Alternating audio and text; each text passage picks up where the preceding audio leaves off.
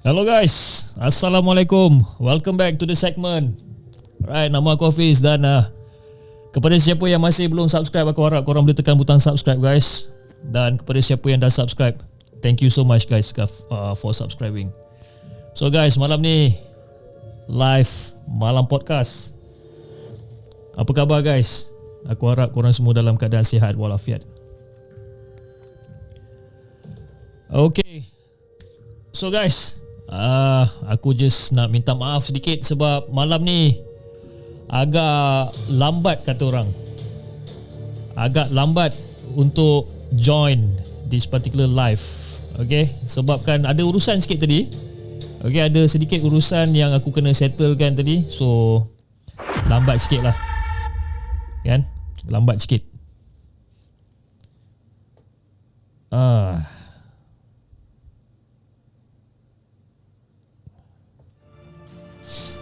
Sorry. Barang tak betul pula. Okay, lagi sekali. So basically malam ni live Malam Podcast yang kita ada beberapa cerita yang kita nak kongsikan bersama. Alright. Dan sebelum kita start, jom hopefully korang boleh like, share dan subscribe this live stream. Hopefully korang boleh share dengan kawan-kawan, you know, family members in regards to this particular live. Dan sebelum kita mulakan, jom kita baca dulu sedikit sebanyak chat-chat yang dah masuk buat masa sekarang. Okay, kepada Jeng Lotus dan Hantu Jepun, thank you so much guys for supporting The Segment. And kepada siapa yang ingin menjadi sebahagian daripada ahli keluarga The Segment, iaitu Jeng Lot dan Hantu Jepun, korang boleh tekan the join button di bawah. Okay, dan jom kita baca dulu sedikit-sedikit yang masih ada dalam ni. Spectre Dan, kita ada Spectre Dan selaku moderator untuk malam ni. Alright. Dan kita ada Miss Attitude, kita ada Ahmad Fadullah, Muhammad Nazir, kita ada Shark Attack. Okay, kita ada That Creepy Guy pula, pun sebagai moderator untuk malam ini. Okay, salam Bos Hafiz, nanti aku tengok balik sebab busy ni. Alright Zack, no problem. Okay, kita ada Tanpa Fakta in the house. Alright, Tanpa Fakta, kepada siapa yang ingin orang kata subscribe tu Tanpa Fakta, go ahead guys. Okay, diorang punya channel not bad. Alright. Ramai juga orang join malam ni eh. Kita baru ada lebih kurang dalam 57 ke 60 orang viewers buat masa sekarang. Tak ramai lagi lah. Apa khabar bos? Khabar baik alhamdulillah. Salam dari Pelak. Waalaikumsalam warahmatullah. Kan. Assalamualaikum. Salam dari Langkawi. Waalaikumsalam Muhammad Hafizi. Salam Bro Hafiz dan salam semua kepada Waalaikumsalam kepada Rozaidi Alloy. Oh, lain macam nama dia, Rozaidi Alloy. Okey, Abang Burhanuddin pun ada. Terima kasih bang sebab datang tengok live stream malam-malam ni eh. Thank you so much guys. Okey guys, tanpa buang masa, jom kita, aku rasa kita dah boleh mulakan eh. Kita dah boleh mulakan kita punya session untuk malam ni. Okey. Sorry guys again, aku nak minta maaf lagi sekali sebabkan live malam ni sedikit lewat. Okey, sedikit lewat disebabkan atas urusan-urusan yang tertentu. Okey. So malam ni probably kita live dalam 1 jam, 1 jam setengah macam tu. Okay, and hari ni kita ada satu call yang kita akan buat sekejap lagi. Aku rasa korang kenal kot dekat apa dengan brother yang kita nak call sekejap lagi ni. Okay, alright. Berapa jam malam ni bang? Pak Cik Hot, malam ni kita akan try buat dalam 1 jam, 1 jam setengah lah macam tu eh. Studio Chuno, thank you Shark, no problem. Exam, waalaikumsalam Exam. Malam-malam ni trail lagi sedap bro. Itulah dia, lagi trail lagi sedap. Aku yang kat sorang-sorang ni seksa bang. Sorang-sorang kat bawah ni. Pukul 12 saya kena tidur. Okey, pukul 12 kena tidur. Alright, kepada siapa yang masih bekerja lagi sekarang ni, aku harap korang boleh layan the podcast sambil kerja, you know, daripada sorang-sorang biar aku teman. Alright. Okey.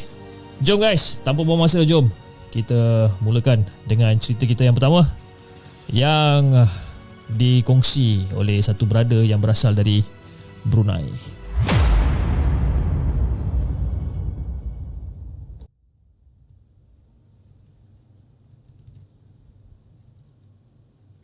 Okey. Jom Okey. Kisah yang pertama yang dikongsikan oleh brother Kai yang berumur 50 tahun yang berasal daripada negara seberang, iaitu Brunei. Okey. Assalamualaikum Hafiz. Waalaikumsalam bang. Okey, nama saya Just Call Brother Kai ataupun Bro Kai. Okey. Ada juga orang kat office panggil saya Abang Kai. Oh, Abang Kai. Tapi diorang suka nak sekat. Diorang suka nak sakat saya. And diorang delete letter A. Jadi diorang panggil saya Bangkai.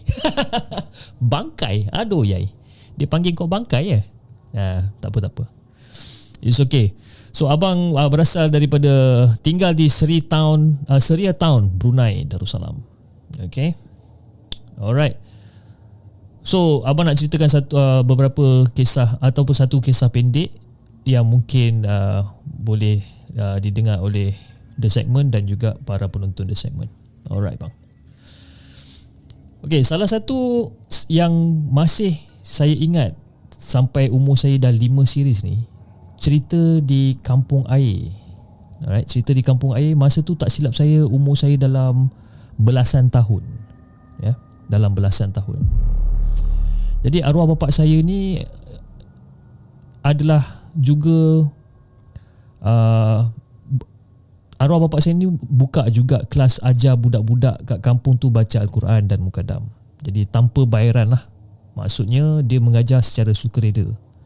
Siapa je yang nak masuk dalam kelas dia, dia akan ajar.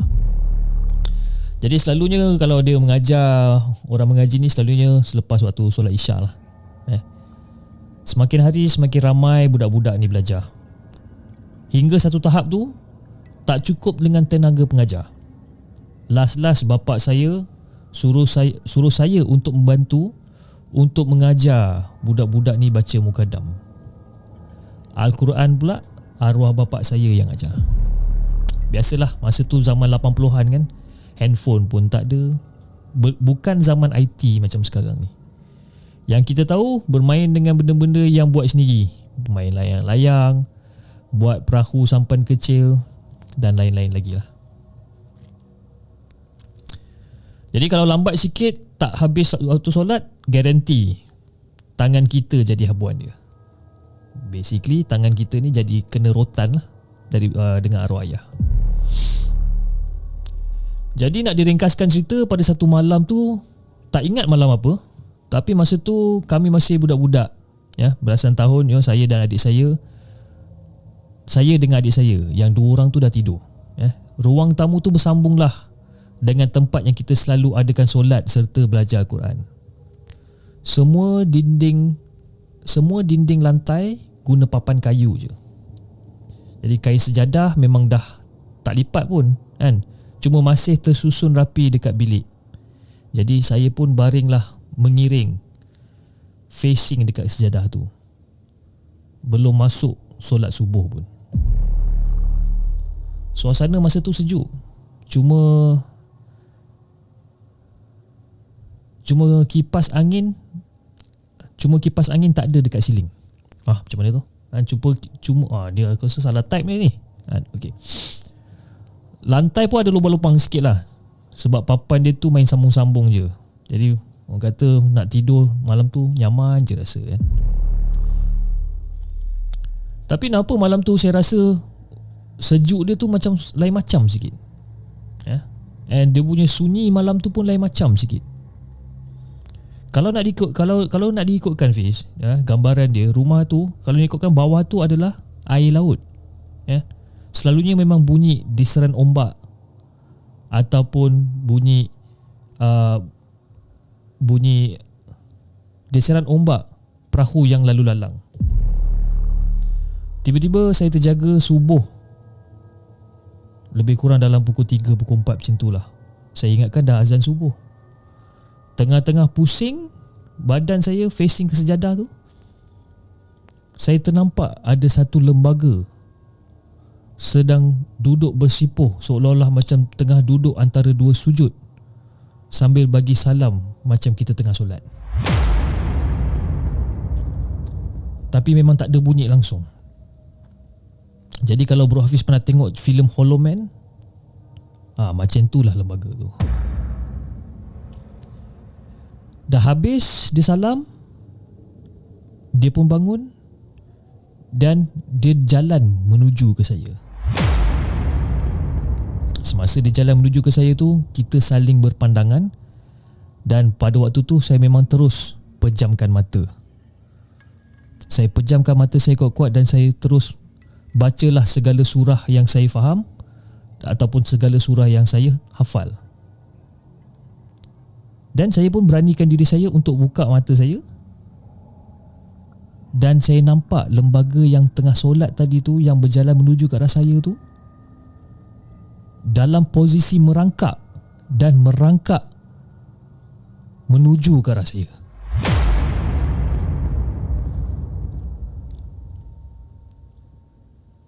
Jadi saya pun tak tahu nak buat apa. Saya tutup mata saya balik dan saya pusing pula. Masa saya tengah baring tu, saya pusing menghadap ke tempat adik saya baring. Saya pusing perlahan-perlahan. Dan bila saya pusing tu, mata saya masih dalam keadaan pejam. Dan bila saya buka mata saya, lembaga tadi hilang daripada pandangan saya. Dan masa tu saya terus mandi untuk solat subuh.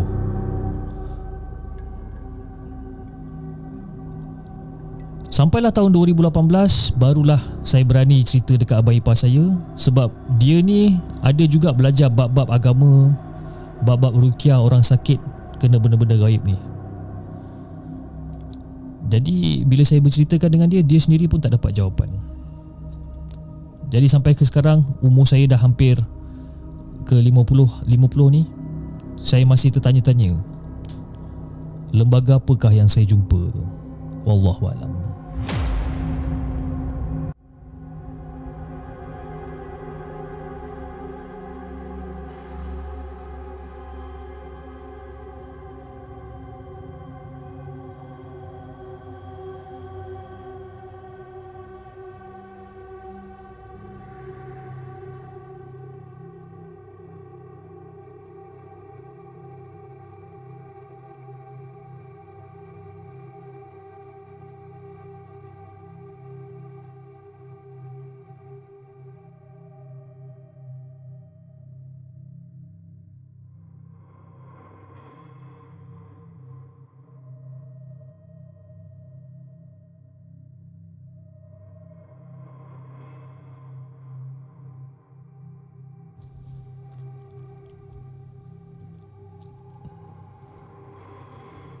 So guys, itu adalah cerita daripada brother Kai kita yang berasal daripada Brunei Darussalam. Dan dia pun ada juga tulis dekat dalam email dia, dia kata dia minta maaf sedikit sebab mungkin cerita dia tak berapa faham, sebab kan the barrier language, okay? Cara orang Brunei bercakap dengan cara kita bercakap ni agak lain sikit. Jadi dia cuba sedaya upaya dia untuk orang kata apa, memudahkan lagi cerita tu lah kan. Tapi itulah, dia minta maaf dekat kita semua. No worries brother Kai, no worries. Okay, benda tu small matter je, alright. Aduh yai, macam-macam bila dia tengah tidur buka mata tengok ada orang tengah solat, bagi salam, lepas tu tutup mata balik kan, buka mata balik member tengah berjalan dekat menuju ke arah dia kan, tutup mata buka mata balik member tengah merangkak pula. Ai, kalau kena kat aku merangkak tu tak ada cerita banyak lah kan, pening kepala kan. Kicap Masin, Kicap Masin, thank you so much for the super stickers. Terima kasih Kicap Masin. Lain macam nama Kicap Masin kan. Okay guys, tanpa buang masa, jom kita dengarkan cerita yang kedua. Mana dia ni Kita dengarkan cerita yang kedua yang dikongsikan oleh Haziq. Haziq. Kejap komputer ni hang pula.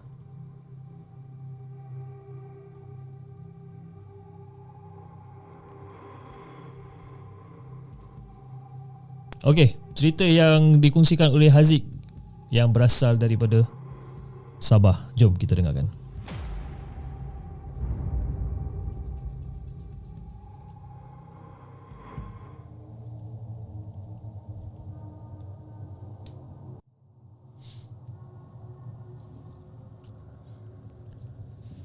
Assalamualaikum Abang Fiz. Waalaikumsalam. Saya Haziq yang berumur 30 tahun, yang berasal dari kota Kinabalu, Sabah.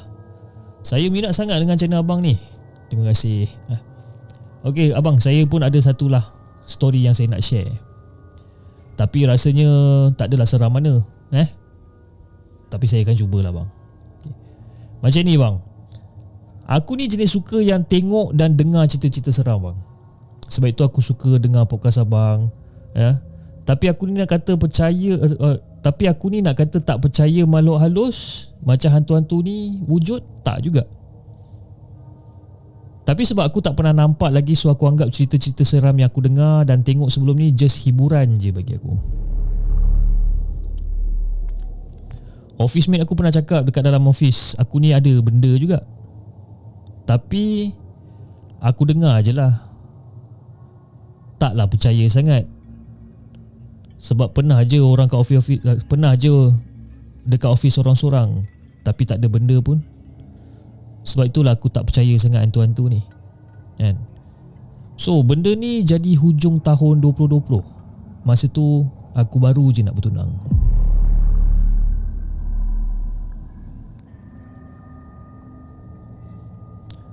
Seminggu sebelum majlis pertunangan aku, aku dapat WhatsApp dari adik aku dekat kampung.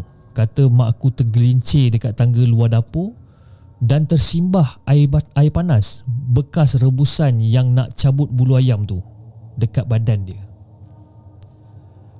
Jadi dari kaki sampai ke pinggang melecur bang. Time tu hati aku dah tak sedap. Yelah, lagi seminggu lagi kot majlis aku nak bertunang ni, mak pula kena musibah macam ni. Jadi aku terfikir, adakah ini petanda yang tak baik kan? Time tu aku rasa nak balik kampung, tapi ayah aku cakap tak boleh melawat. Kalau nak melawat or nak jaga, kena buat swab test dulu kan? So mak aku pun tak bagilah kami jaga dia, sebab leceh banyak benda nak urus kan? Dengan swab test dan sebagainya. Dia kata dia okey je kat sana, sebab ada juga nurse yang jaga dia, yang jaga ubat dia, yang ubat luka-luka dia semua. Jadi mak aku ni bang, dia jenis yang sikit-sikit nak kaitkan musibah dengan benda-benda mistik. Time dia kena tahan dalam buat tu, adalah tanya-tanya orang untuk tengok-tengok, scankan dia kan? Konon mak kata dia rasa dia jatuh sebabkan gangguan makhluk halus. So mak aku pun cerita dekat WhatsApp group family, yang orang yang tolong dia scan tu cakap ada benda marah dekat mak sebab sembelih ayam yang benda tu dijanjikan untuk bagi dia makan. Ayam tu ayah beli dari kawan dia beberapa minggu sebelum tu. Dan konon kata orang nak scan mak aku tu, mak tak tergelincir, tapi kaki dia ditarik ketika sedang bawa kuali. Kaki dia ditarik ketika sedang bawa kuali air panas, dan konon katanya mak aku sendiri rasa macam ada benda tarik kaki dia sebelum dia jatuh. So fast forward, seminggu lepas aku tunang, aku balik kampung lepas kerja untuk lawat mak aku dekat rumah, sebab dia pun baru je keluar ward. Jadi masa aku tunang tu, mak aku memang tak ada untuk sarung-sarung cincin, you know. Jadi dia wakilkan makcik aku je untuk sarungkan cincin. Jadi aku macam agak sedih jugalah mak aku tak dapat nak sarungkan cincin kan. Time aku sampai rumah, aku nampak ada 2 buah motor dekat bawah rumah. Jadi aku pun naik pelik lah kan? Sebab rumah kami memang jarang ada tetamu yang datang kecuali time raya. Jadi dalam hati aku, mungkin member adik aku nak buat projek kancil tebu dia kot kan? Oh kancil tebu, dah lama tak dengar kancil tebu. So aku pun naiklah rumah, dan waktu tu aku sampai kat kampung aku lepas waktu maghrib macam tu. Jadi aku buka pintu, aku nampak ayah aku baru selesai solat sunat di ruang tamu. Ya aku tanyalah dekat ayah, "Ayah, ni motor siapa kat bawah rumah ni?" Ya. Jadi ayah aku pun jawablah, "Ya, motor yang kat bawah tu ni ada orang datang nak mengubat mak kau ni, nak berubat kan, mak kau kan tak apa-apa nak sihat sangat tu." Jadi ayah aku ni macam aku jugalah, dia tak percaya sangat dengan benda-benda macam ni. Lepas tu aku pun tanyalah dekat ayah aku, "Mana mak? Ya, mak mana? mak mana tak nampak pun kan? Jadi ayah aku pun jawab, tu ha, dekat dalam bilik dengan adik kau lagi seorang tu ha, kan? Ha tu ha, dekat belakang tu ha, kalau kau nampak ada orang berubat tu ha, tu dia dekat belakang tu. So aku pun masuklah bilik mak aku dan nak melawat, dan basically aku just nak tanya-tanya khabar. Aku nampak ada orang yang nak mengubat mak aku tu dengan seorang kawan dia dan adik perempuan aku. Dua orang tengah borak-borak pasal gangguan yang mak aku hadapi sekarang ni. Jadi nak dijadikan cerita, aku kenal siapa yang mengubat mak aku ni. Jadi orang yang aku kenal dia adalah orang kampung aku jugalah kan? Tapi bila aku nampak dia ni, aku terus jadi macam skeptikal sikit. Dalam hati aku kata, betul ke orang ni boleh mengubat dengan cara Islam? Sebab dia ni aku jarang nampak pun pergi masjid kan? Lepak dekat warung kopi tepi masjid masa waktu solat tu selalulah aku nampak kan? Tapi masa dia datang rumah aku, masa tu dia datang dengan berjubah, berkopiah, dengan tasbih di tangan, dengan tangan penuh dengan cincin-cincin batu. Jadi aku jadi lebih skeptikal. Betul ke mamat ni boleh mengubat? Aku bukanlah nak buruk sangka kat orang tu, tapi entahlah, hati aku kuat mengatakan ada yang tak kena dengan mamat ni. So tak lama lepas tu, dia pun startlah proses mengubat mak aku kan? Aku dan adik perempuan aku yang bongsu stay dekat dalam bilik teman mak aku. Adik aku yang seorang tu kena suruh keluar oleh orang yang nak mengubat mak aku. Katanya adik aku tu seorang yang lemah semangat. Jadi tinggallah aku dengan adik bongsu aku, teman mak aku malam tu. Jadi masa mula-mula dia mengubat tu okey lah, dia baca ayat-ayat Quran kan? Dia baca surah-surah lazim dan sebagainya. Tapi lepas tu bacaan dia makin lama makin pelik, seolah-olah macam ada bunyi mantra macam tu kan? Dia lafaz dalam bahasa Melayu, tapi aku sendiri pun tak faham. Jadi pada pendapat aku yang dia baca tu isim kan? Aku tahu benda tu isim sebab masa aku baru nak masuk sekolah menengah, arwah atuk aku pernah bagi ayat-ayat campur macam tu untuk aku amal. Tapi bila dah tahu benda tu panggil pendamping, aku dah tak amalkan dah benda-benda macam ni. So back to the story, orang yang start baca benda-benda tu, bukalah jurus-jurus tangan dia. Anak saudaraku yang baru 4 bulan masa tu menangis sekuat-kuat hati, tak henti-henti malam tu. Dan bila aku tengok budak tu yang umur 4 bulan ni, mata dia asyik tengok ke atas je, dekat siling rumah. Lama juga dia menangis kuat macam tu, seolah-olah macam ada benda yang menakut-nakutkan dia. Aku pun keluar dari bilik mak aku and datang dekat adik aku yang berada dekat ruang tamu. Sambil dukung anak dia, aku cuba bawa main and tenangkan anak dia, tapi tak jalan-jalan juga. Dia tetap menangis sekuat hati sampai merah padam muka dia. Dan masa ni aku dah rasa lain macam sangat dah, Fiz. Aku syak orang tu dah ada kadam atau pendamping. Sebab sepanjang hampir sejam orang tu merawat mak aku, sepanjang tu jugalah anak saudara aku ni menangis macam orang gila. Kami tak tahu nak buat apa time tu kan? Ayah aku suruh aku dengan suami adik aku ni baca ayat kursi dekat telinga anak buah aku ni sambil dia buat solat sunat. Masa ni ipar aku yang dukung anak dia sambil bacakan surah, ayat-ayat suci. Nasib baiklah abang ipar aku ni lepasan sekolah tahfiz, banyaklah juga ayat-ayat suci yang dia hafal. Aku just tolong bacakan selawat, ayatul kursi di sebelah abang ipar aku sambil usap kepala anak buah aku ni. Jadi lepas semua dah selesai dan orang tu pun dah balik, barulah anak buah aku ni slowly berhenti menangis.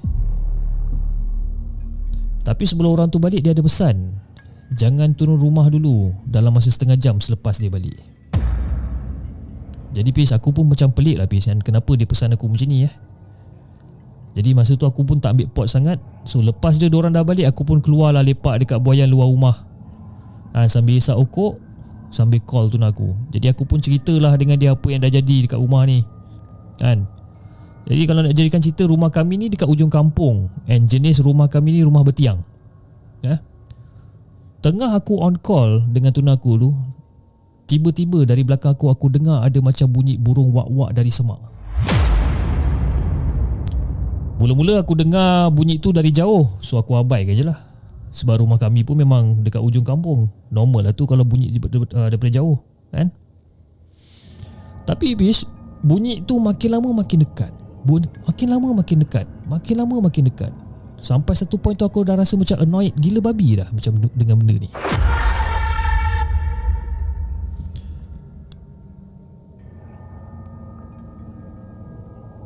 So aku pun continue bercerita dengan tuna aku dekat telefon, dengan bunyi itu pula yang tak berhenti-berhenti, bunyi makin lama makin kuat.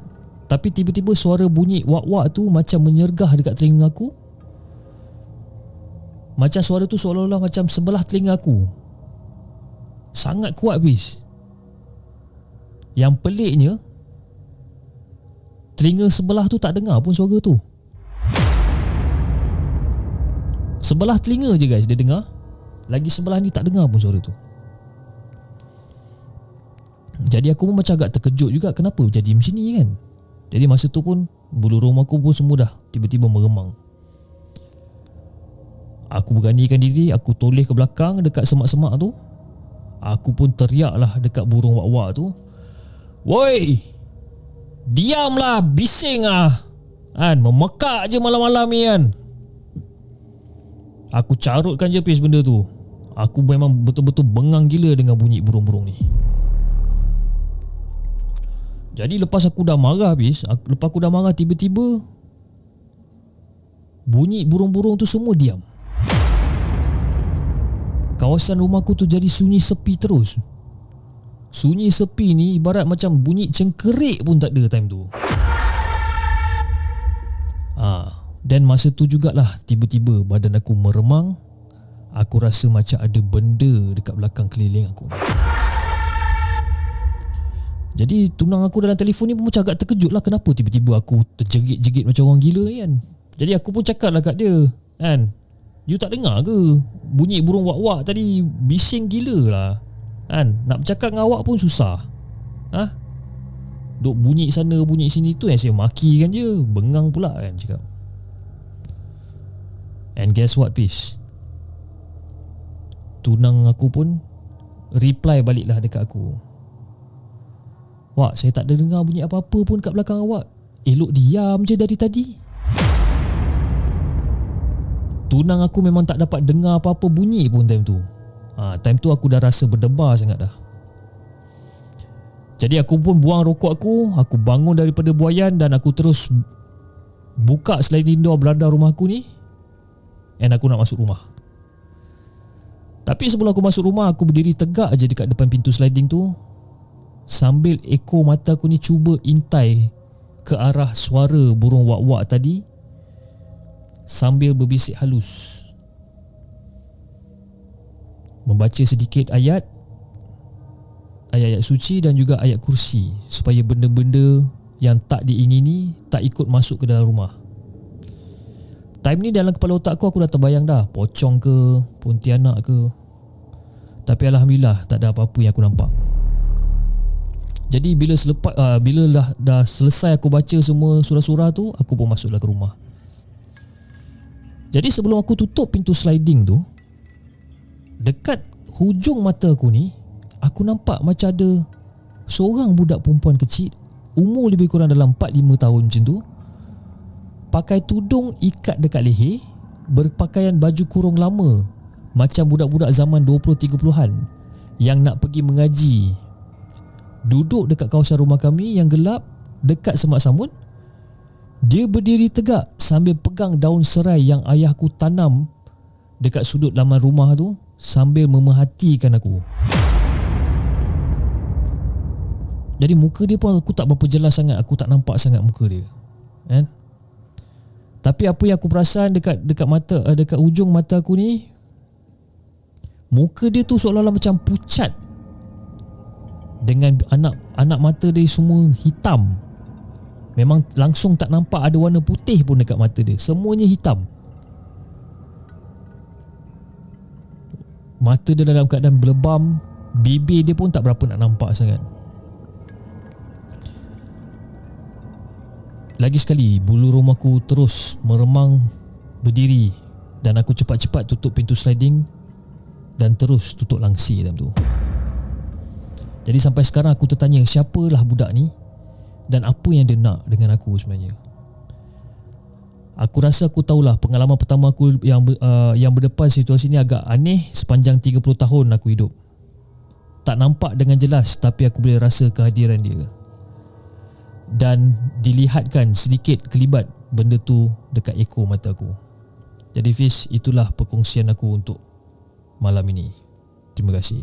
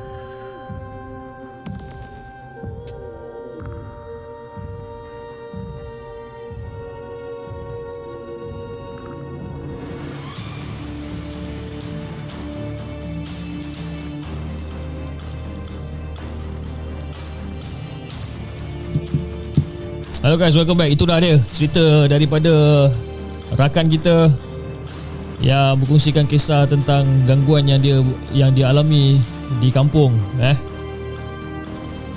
Apa yang dia alami tu macam agak pelik juga sebabkan berasal daripada kira bunyi tu datang daripada burung wak-wak tu, lepas tu lepas dia makikan burung tu kan, terus orang kata terus jadi benda-benda pelik lah dengan dia. Tapi burung wak-wak ni aku tak tahu lah bunyi dia macam mana. Adakah bunyi dia wak-wak-wak-wak ke macam mana? Aku pun tak sure lah bunyi dia macam mana. Kalau jangan tanya aku macam mana bunyi burung wak-wak ni sebab aku sendiri pun tak tahu. Cip belanja bunyi burung wak-wak. Aku tak tahu bang. Abang Hussein, aku tak tahu macam mana bunyi burung wak-wak ni. Jadi I really don't know. Wak-wak. Aku tak tahu bunyi dia macam mana kan. Aduh yai.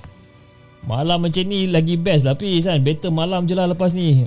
Komancik, okay, untuk bulan Oktober macam aku cakap tadi, untuk bulan Oktober kita akan try dulu trial untuk buat show waktu siang, okay. And then kita akan cuba untuk study balik data dia.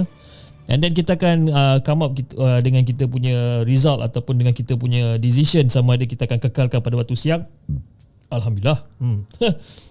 Kekalkan pada waktu siang ataupun pada waktu malam, macam tu lah. Lebih kurang dia bunyi macam bunyi udang. Aduh, Syarul chapter ni ada dia kata bunyi udang. Nasi dagang keropok lekor. Salam Hafiz, bila nak collab dengan KC Champion? Okey. Kalau abang perasan saya tak tahu macam mana saya nak tunjuk kat abang ni, tapi saya cuba untuk tunjukkan lah. Saya cuba. Tapi saya tak tahu sama ada benda ni keluar ke tak, tapi saya cuba macam mana aku nak share dengan abang ni? Okay, kejap. Aku cuba. Abang ni time-time gini lah nak minta macam-macam bila nak collab dengan KC Champion ni. Okay, kejap. Okay. Rasanya boleh kot. Sekejap, bagi seminit lagi. Okay. So ini adalah official. Ini untuk menjawab soalan daripada Nasi Dagang Keropok Lekor yang macam dia punya nickname dia, Nasi Dagang Keropok Lekor. Alright. So bang, kalau abang nak tahu bila saya nak berkolab dengan KC Champion. Itu dia bang. Okay, ini adalah official poster yang baru saja dikeluarkan dari The Segment, iaitu The Segment X Malam Seram. Alright, so kepada sesiapa yang bertanyakan sama ada bila The Segment nak berkolaborasi dengan Malam Seram, iaitu KC Champion, insyaAllah, okay, insyaAllah dalam masa yang terdekat ni, insyaAllah kita akan cuba untuk berkolaborasi dengan KC Champion. Okay, masih dalam orang kata masih bukan dalam planning lagi. Planning tu semua dah ada, cuma masih belum execute lagi. Alright, so doakan untuk The Segment, doakan untuk Malam Seramnya KC Champion, supaya kita punya kolaborasi ni berjalan dengan lancar. Aku pun tak tahu nak buat macam mana, sebabkan dia pun cerita seram, dia pun membawa konsep yang sama. I mean, The Segment pun membawa konsep yang sama macam KC Champion, dan aku pun tak tahu nak tanya dia apa, sebab yelah, dia adalah tinggi macam ni kan, aku ni macam bawah lagi. Jadi kita pun macam agak segan jugalah sebenarnya kan. Tapi kita cuba yang terbaik, untuk korang juga, sebab aku dapat banyak sangat request daripada korang semua yang mengatakan, Hafiz, bila nak collab dengan KC Champion, dan sebagainya. Alhamdulillah, kita dah dapat tarikh dia untuk buat collaboration, dan insyaAllah once all done, then kita akan orang kata release that particular episode. Alright, okay. Kita ada Hanif Selamat in the house, dan kita ada Margarita. Okay, kita ada 4 moderator sekarang ni. Kita ada Spectre Dan, Margarita, Hanif Selamat, dan also the That Creepy Guy. Okay, alright guys, untuk tidak membuangkan masa lagi, okay, sebelum kita cerita dengan lebih lanjut, aku nak call satu brother ni, okay, untuk dia berkongsikan tentang kisah seram dia lah. Kita dengarkan. Okay, kejap kita call dia.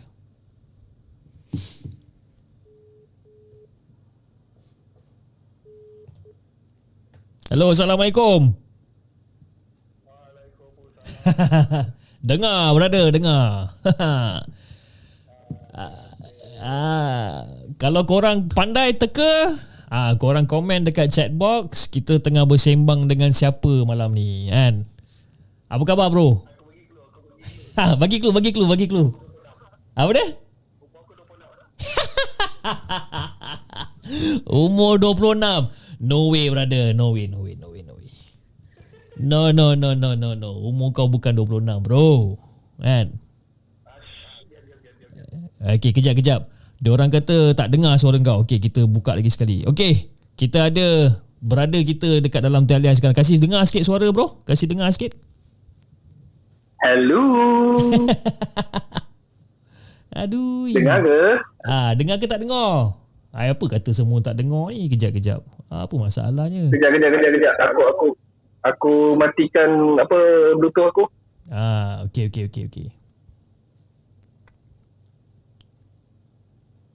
Hello bro, dengar? Baru clear. Kan? Baru clear. Aku punya bluetooth ni. Aduh, semaklah bluetooth lu. Anak aku tidur, tak boleh nak kuat sangat. Ada orang komen, dia kata suara Japa on. Ajar siapa tu? Petedan ke? Tak, si Hanif Selamat cakap kau punya suara macam Japa on. Kau ajar. Okay guys, basically dekat dalam talian sekarang the one and only Mr. Boy. Okay, kalau korang ingat Boy daripada Ipoh tu, yang mamat yang cerita agak seram tu, dia ada dalam talian dengan kita sekarang ni. Dah lama aku tak borak dengan mamat ni. Apa cerita Boy? Alhamdulillah, cerita macam ni lah bro, biasa-biasa je. Biasa-biasa So macam mana live, apa orang kata, bila PKP orang kata nak apa, dah nak tamat dan sebagainya, macam mana? Okay kau? Alhamdulillah, meniaga kecil-kecilan. Bolehlah survive. Bolehlah survive lain macam kau punya bolehlah tu macam lain macam sikit lah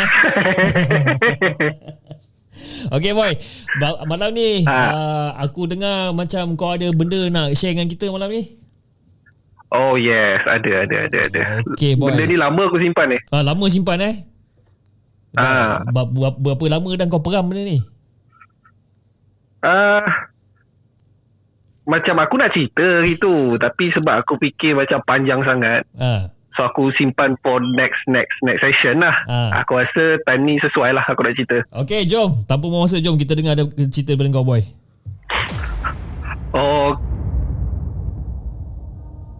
Okey, benda ni berlaku pada tahun 2006, 2007 macam tu lah, aku tak apa ingat.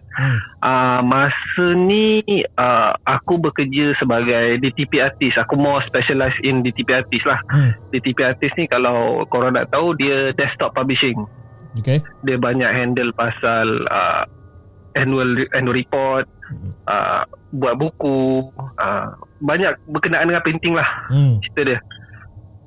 So one day aku masa ni aku bekerja dekat satu graphic design punya house lah. Aku dapat call daripada member aku, dia offer aku kerja. Dia cakap job ni kontrak 3 bulan. Okay, and dia cakap the pay is good lah. Dia cakap, aku pun macam fikir-fikir, oh okay, alright, cun. So dia describe aku kerja dia macam, okay lah, macam mana buat magazine untuk satu rancangan reality yang paling famous pada masa tu. Okay. I mean kalau korang tahu, okay lah, kalau aku nyanyi lagu ni confirm korang tahulah apa benda. Aku tak nak sebut, tapi aku nyanyi lagu dia, lagu tema dia. Percaya pada diri. Aku dah agak dah. Sorry lah, sorry lah, sorang tak sedap. Aduh. Okay. Aku dapat offer tu. So aku macam okay, aku quit kerja aku. Aku ikut dia ni. Dia macam benda ni kontrak under that one big company lah. Kami ni ditempatkan dekat, bukan dekat HQ, tapi dekat satu bangunan yang ada orang sewa untuk all their magazine. Okay. Company besar ni pun ada publishing punya sub company juga. So kami diletakkan kat situ lah. So aku kena discuss dulu macam mana kerja aku. So Isnin sampai Jumaat macam biasa, 9 to 5 work. Akan tetapi pada hari Sabtu, sebab konser hari Sabtu, so the main, macam mana cakap, featured article hanya dibuat selepas konser. Okay. So konser habis pukul 10. So selepas tu baru kita orang boleh settlekan kerja. Okay, benda ni jadi pada hari Sabtu. Pada hari Sabtu pertama dia dah bagi salam lah. Dia dah buat salam kenal lah. So kerja aku selepas apa tu, okay, habis konsert, kita orang dekat office tu hanya kita orang bertiga je. Aku, member aku yang graphic designer tadi, kita panggil dia Sam lah. Okay, aku, Sam dengan seorang lagi editor, kakak editor ni. So lepas habis je konsert, dia buatlah dia punya artikel apa semua. Yang kerja aku dengan Sam ni terbagi pada 2. Okay, seorang handle the feature article, dan seorang lagi handle cover magazine. So aku tak ingat which one yang pada masa tu. Apa-apa kita orang kena tunggu fotografer sampai. Sebab fotografer dekat hari konsert. Selepas hari konsert dia terus shoot ke office kita orang lah. Pada masa tu dekat Stadium Melawati, salah aku. Okay, so memang ambil masa lama lah. Tuntang artikel siap apa semua. Dalam pukul 11 lebih macam tu, kita orang dah start kerja. So editor dengan fotografer dia dah pas gambar, editor dah pas all the article. Dia orang balik. Habis tu diorang balik. So tinggal aku dengan Sam je dekat office tu. So kita pun buat lah buat. Sebab memang final hour kita orang kena buat. Kita orang kena make sure everything, tak ada salah, tak ada silap pun semua. And then kita orang compile jadi PDF file, save dalam USB, dan bagi ke printer punya company. So pada kita orang buat tu pukul 1 lebih, pukul 2 jugalah settle. So masa kita orang tengah buat. Masa tu zaman WinM . Oh, WinM, okay. Masa tu zaman WinM. So member aku ni pasanglah lagu dia. Aku pun buatlah kerja. Tiba-tiba aku dengar macam ni kakak editor dengan fotografer dah balik ni. Ada maybe dalam setengah jam 40 minit cerita dia dah balik lah. Dekat dalam pantry bunyi macam orang tengah kacau, tengah buat air. Kan bila mak kaca tu kan bila sudu kita keting-keting kan. Yep. Bunyi macam tu. Bunyi keting-keting orang tengah buat air. Aku pandang Sam. Dia orang tak balik lagi ke, aku tanya. Sekarang dah pukul berapa? Dah lama dah orang balik. Siapa tu? Aku tanya. Kita orang dah cuak-cuak macam tu lah, tapi tak adalah takut sangat sebab berdua kan. Lepas tu okay, tak apa kita settle kerja. Ni sikit lagi ni. Buatlah kerja. Buat kerja. Bunyi pinggang mangkuk kat dalam pantry, bunyi buka air dalam pantry. Kita orang buat bodoh. Kita orang buat bodoh. Buat kerja. Okay, settle. Kita orang kita orang punya sudut kita punya cubicle paling hujung. Maknanya pintu aku rasa dalam 30 meter macam tu lah pintu masuk kita orang. So kita akan berjalan each cubicle. So bila kita orang berjalan, kita tutup lampu semua, kita orang berjalan dah habis settle kerja. Dekat sebelah kiri aku jalan first. Yang saya ikut belakang. Aku jalan dekat cubicle paling hujung dekat pintu. Kaki aku bunyi ketak-ketak keyboard.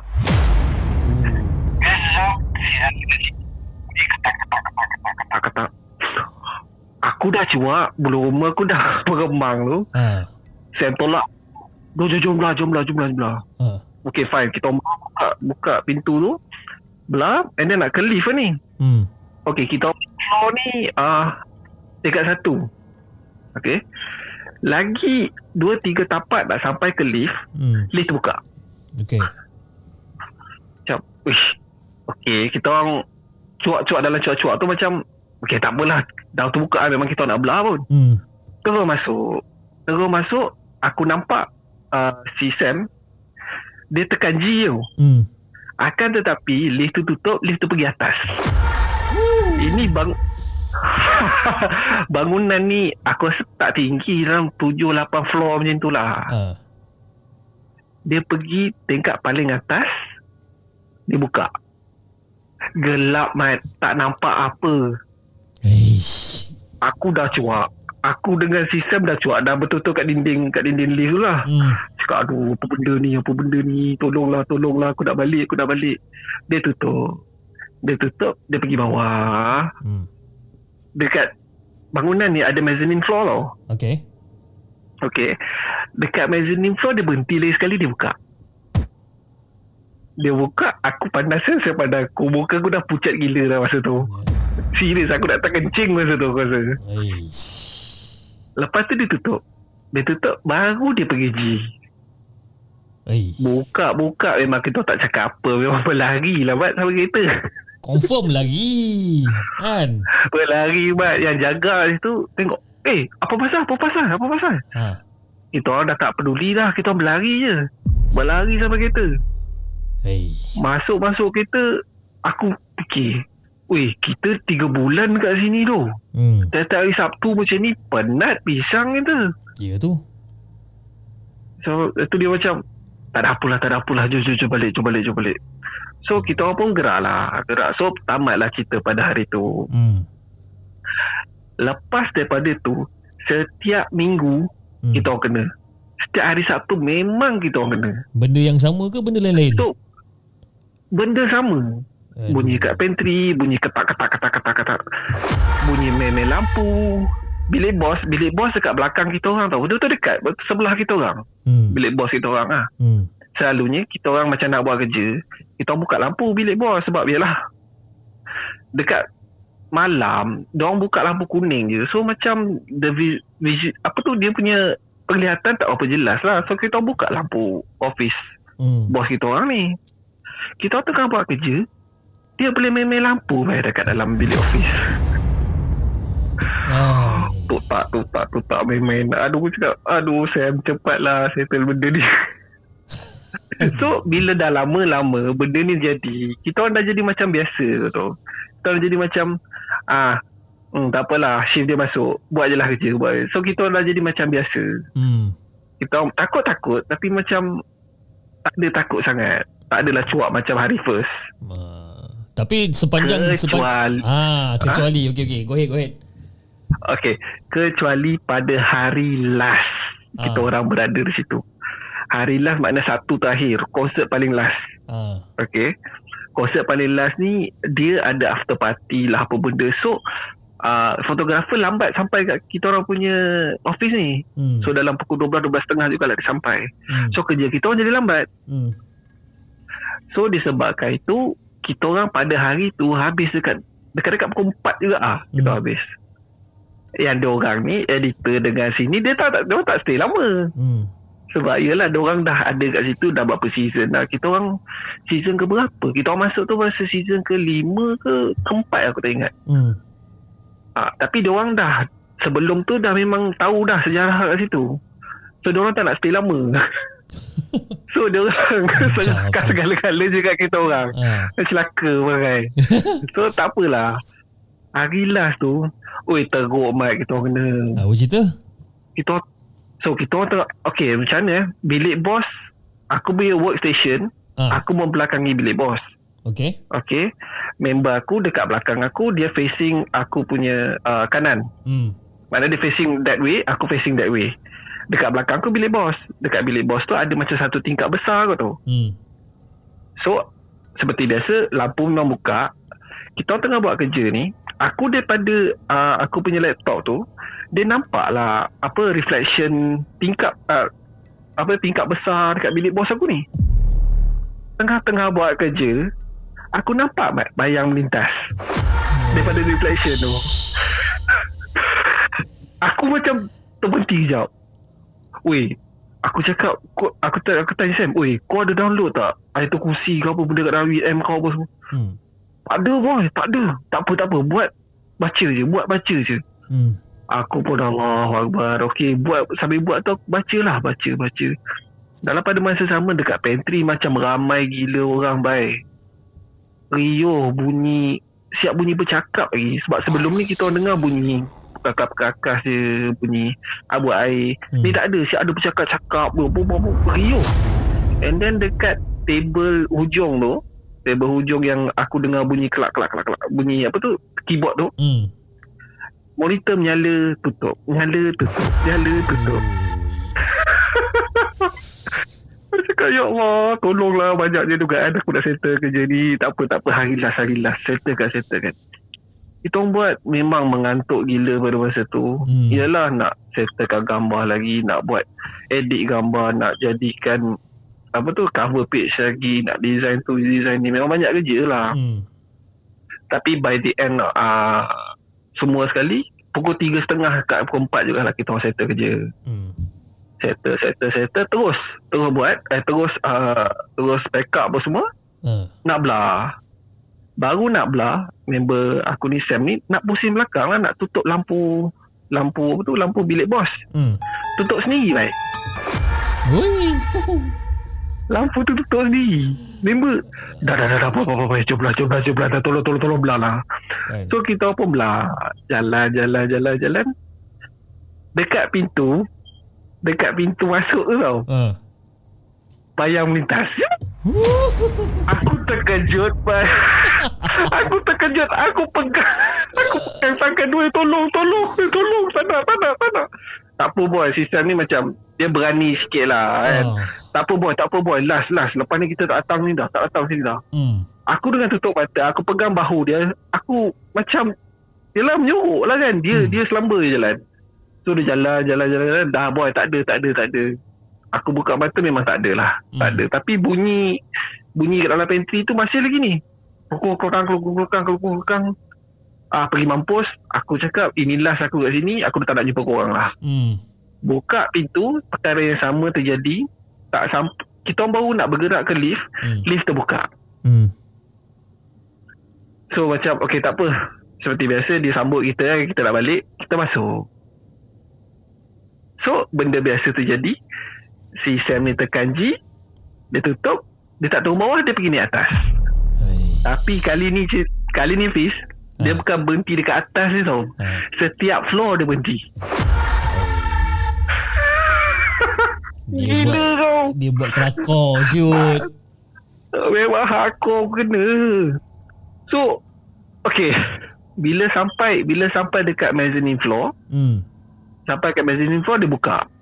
Okay, kita orang expecting benda tu tutup lah selepas tu. Tak tutup bro. Aduh. Dia cakap, oi lamanya tak tutup ni, cepat lah kan. Apa benda ni, tutup lah cepat, aku nak belah kan. Si Sam lah beritahu, oi turun tangga. Aku cakap, kau gila ke, tangga lagi seram doh. Cakap kan, dah lah pun sama-sama kat tangga, kau nak turun walaupun mezzanine floor, walaupun one floor je. Tak sanggup doh. Cakap tak apa, tunggu.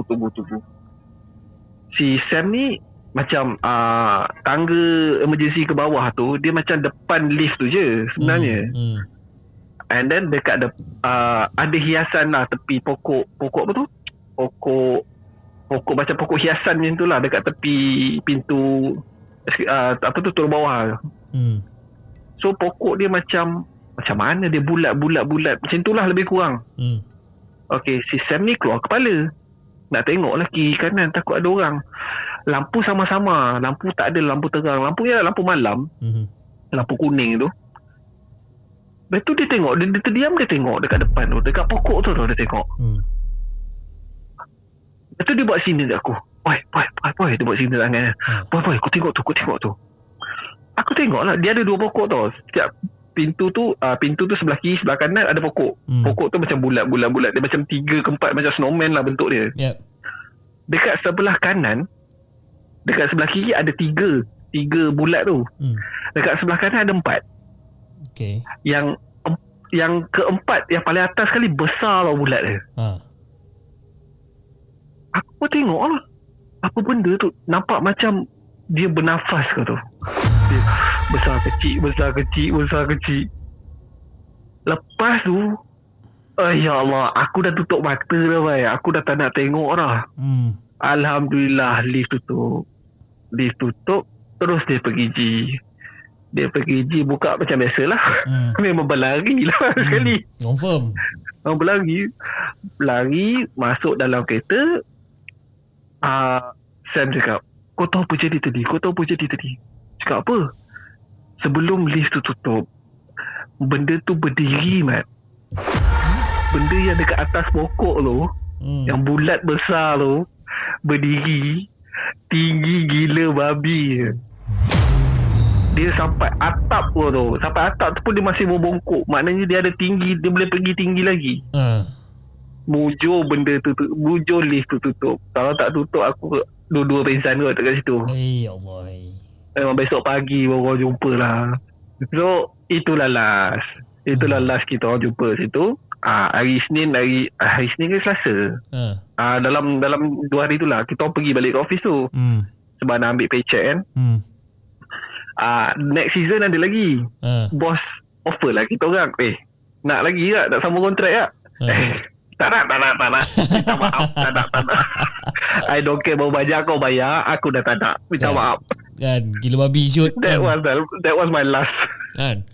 Tapi bagi aku benda yang paling cuak ni, bagi aku benda yang lift lah. Bagi aku yang lain-lain kira okey lagi macam dengar bunyi-bunyi apa semua kan. Yang lift ni. Tahu tak apa. Yang lift tu tak boleh handle. You kat dalam lift. Ya. Yeah. Kau just imagine, kau dalam lift, kau tak boleh nak pergi mana. There's one way in, one way out. Kau nak lari ke situ, kalau benda tu ada ke depan, kau nak lari macam mana? Kan? Kau bayangkan kau tengah nak masuk lift, dia naikkan tingkat atas kan, dia buka one by one Dia buka, sekejap lagi ada orang jenguk dari luar kan. Janganlah weh, aku ingat balik berserah habis. Weh, di rumah ke ni? Ni macam mana aku nak tidur ni? Aduh. Kau cari penyakit. Aduh. Itulah dia. Anyway boy, terima kasih sangat-sangat sebab kongsikan cerita seram ni. Memang bagi aku seram juga sebab aku dah terbayang-bayang sebab yelah kau pun bagi tahu spesifik tempat kat mana dan sebagainya kan. Wih lah macam. Tapi ini masa ni AF season berapa ya? Okey. Tarang lah. Oi. Hello. Oi, ha. Dengar tak? Putus. Sorry. Tak, aku cakap masa ni AF time tu season berapa? Budak Terengganu menang. Budak Terengganu menang. Siapa lah? Tahun 2006 ke 2007? Ui, lama. Aku tak nak sebut nama. Budak, okay guys, budak Terengganu yang pernah menang AF tahun 2006-2007 siapa? Ha? Aku pun tak ingat lah siapa. Hey. Fikirlah lagi. Hey, tapi serius lah cerita lu ni, memang kata tak pernah. Ah, nampak dia kata Faizal AF. Senang je. Kau tengok budak-budak ni, nampak sangat diorang ni semua kaki AF dulu kan. Kelakar betul. Okay boy, sebelum kita gerak ataupun sebelum kita mengakhiri kita punya podcast untuk malam ni, kau ada apa-apa pesanan tak untuk penonton-penonton kita sekarang ni? Pesanan keep supporting The Segment. Ni channel yang terbaik sebenarnya. Alhamdulillah. Support gila-gila. Alright. Okay bro, kita jumpa lagi insyaAllah. Okay. Jangan lupa kita punya appointment kita untuk kita buat satu special podcast satu hari nanti. Nantilah kita setting lagi sekali lah. Kita setting lagi sekali. Okay, tak ada hal insyaAllah. Okay bro. Okay, Assalamualaikum. Waalaikumsalam warahmatullahi.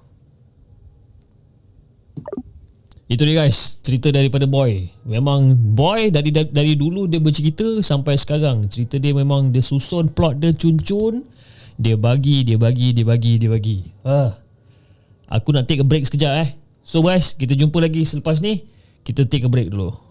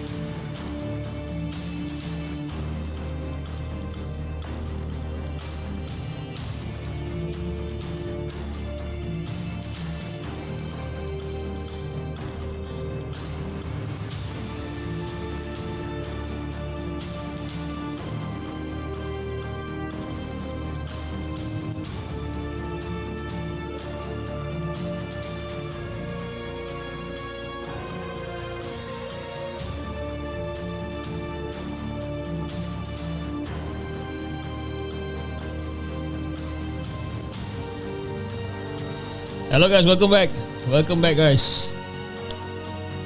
Kepada siapa yang baru saja menonton, baru saja join, thank you so much for joining the live stream, live Malam Podcast untuk malam ini.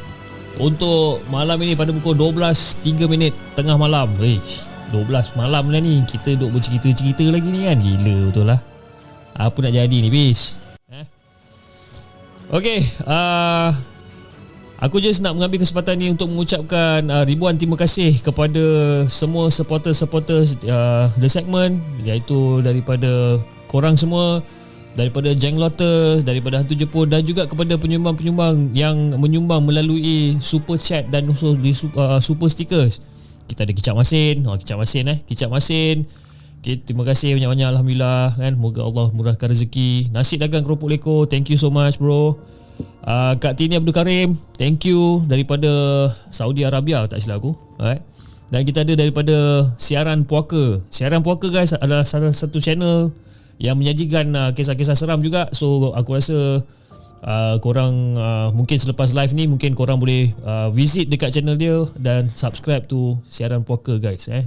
Subscribe tu percuma guys. So tak ada masalah kalau kita nak subscribe. Okay, jom kita baca sedikit komen-komen yang kita ada buat masa ni. Okay, sebelum kita teruskan dengan kisah seram kita yang seterusnya.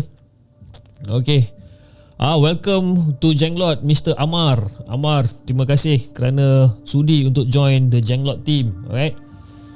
Okay, kita ada siapa lagi kat sini? Ramai lah kita ada malam ni. Kita ada lebih kurang dalam 200 berapa kita ada ni? Lebih kurang dalam 260 orang yang tengah menonton sekarang ni. Abang Adat pun ada, Abang Adat Bujana pun ada. Kita ada Tanti Dayana, dia pun ada. Dia kata Sukalah cara Boy bercerita. Kita orang pun suka, The Segment pun memang suka. I pun memang basically he's one of my personal favourite storyteller lah, si Boy ni kan. Kak Dayana kata dia tahu kat mana building ni. Kat mana Kak Dayana building yang Boy maksudkan ni? Afundi cheap The Segment.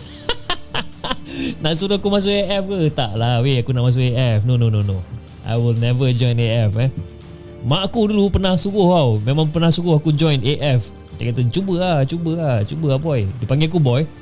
Cuba lah Boy join AF kan. Mana tahu rezeki dapat jadi getis. Tak nak aku kan.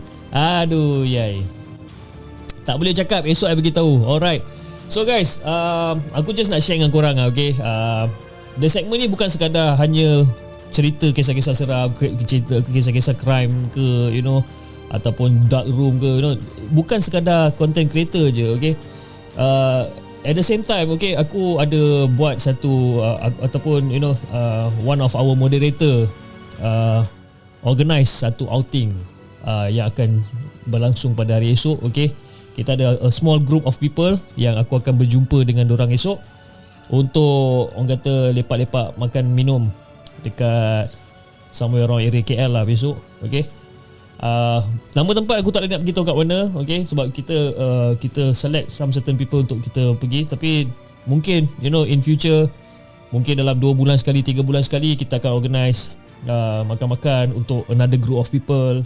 Well, basically it's a meet and greet punya session lah lebih kurang. Nak kata aku ni macam getis, tidak lah, tapi kata I appreciate those kind of people, you know, I appreciate them as a friend, as a subscriber, as a supporter. So apa yang aku boleh beri balik pada dorang adalah sebuah friendship, okay.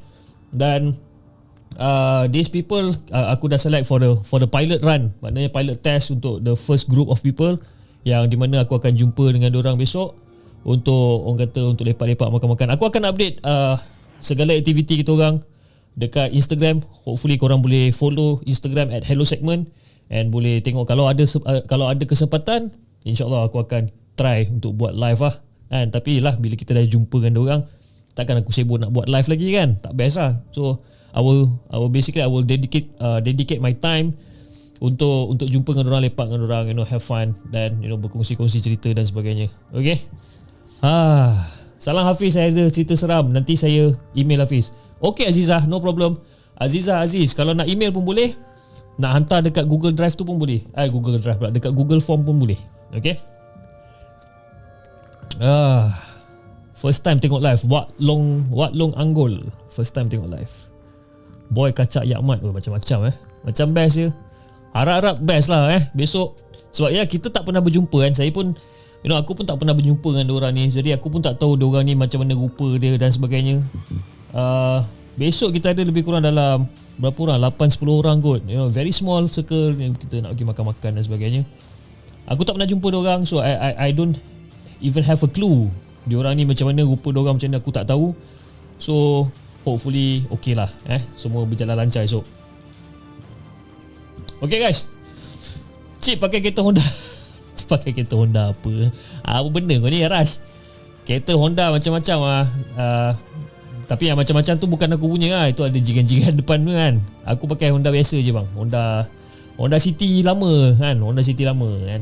Biasalah tu kan. Kereta-kereta lama kita simpan lah kan. Dah habis bayar kita simpan kan. Apa ada hal. Okay guys, tanpa membuang masa, jom kita mulakan dengan kisah kita yang seterusnya. Okay, let's go.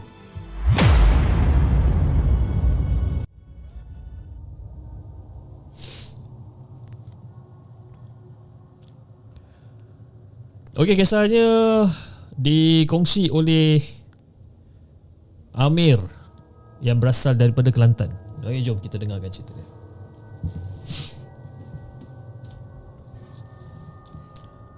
Salam Abang Fiz. Waalaikumsalam.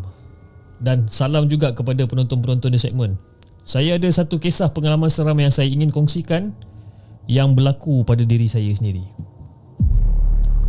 Kejadian ni dah agak lama sebenarnya. Masa tu saya baru je habis SPM. Saya dan kawan-kawan lain ada plan bila tamat paper SPM ni, kita orang berpakat untuk cari kerja dekat Kuala Lumpur. Kami ni berasal daripada Kelantan. Jadi memang kita memang dah plan, you know, lepas habis SPM, jom kita pergi KL, kita cari kerja. Okey, cerita dia berlaku masa kami dalam perjalanan dari Kelantan ke KL. Dulu kalau untuk ke KL dari Kelantan, kena guna laluan Bukit Tujuh. Okey, sebab masa tu lebuh raya belum ada lagi. Okey, jadi pada hari tiba masa untuk kami bertolak ke KL, kami plan untuk jalan malam. Okay, kami pergi dengan 2 buah kereta. Dalam kereta saya 3 orang dan dalam kereta lagi 1-2 orang. Jadi total dalam 5 orang sekawan turun ke KL. Jadi kawan saya dengan girlfriend dia. Dan masa tu girlfriend lagi lah. Jadi sekarang ni diorang pun dah berkahwin, ya. Okay, kami pun bertolak lah daripada Kelantan dalam pukul 10.30 malam macam tu. Dan masa dalam perjalanan semuanya okey, alhamdulillah, tak ada masalah apa-apa. Tapi bila tiba dekat-dekat nak naik Bukit Tujuh tu, kereta saya ni dah rasa lain macam sangat. Kereta tu macam jadi berat sikit. Memang berat lah, bukan cakap berat sikit lah, memang berat sangat. Dan masa tu kawan saya dalam kereta semua tengah tidur. Jadi nak kata berat dia tu, saya kena daki Bukit Tujuh tu sampai kena pakai gear 1. Kau bayangkan, pakai gear 1 untuk naik Bukit Tujuh tu. Dan saya memang dah rasa lain macam sangat dah.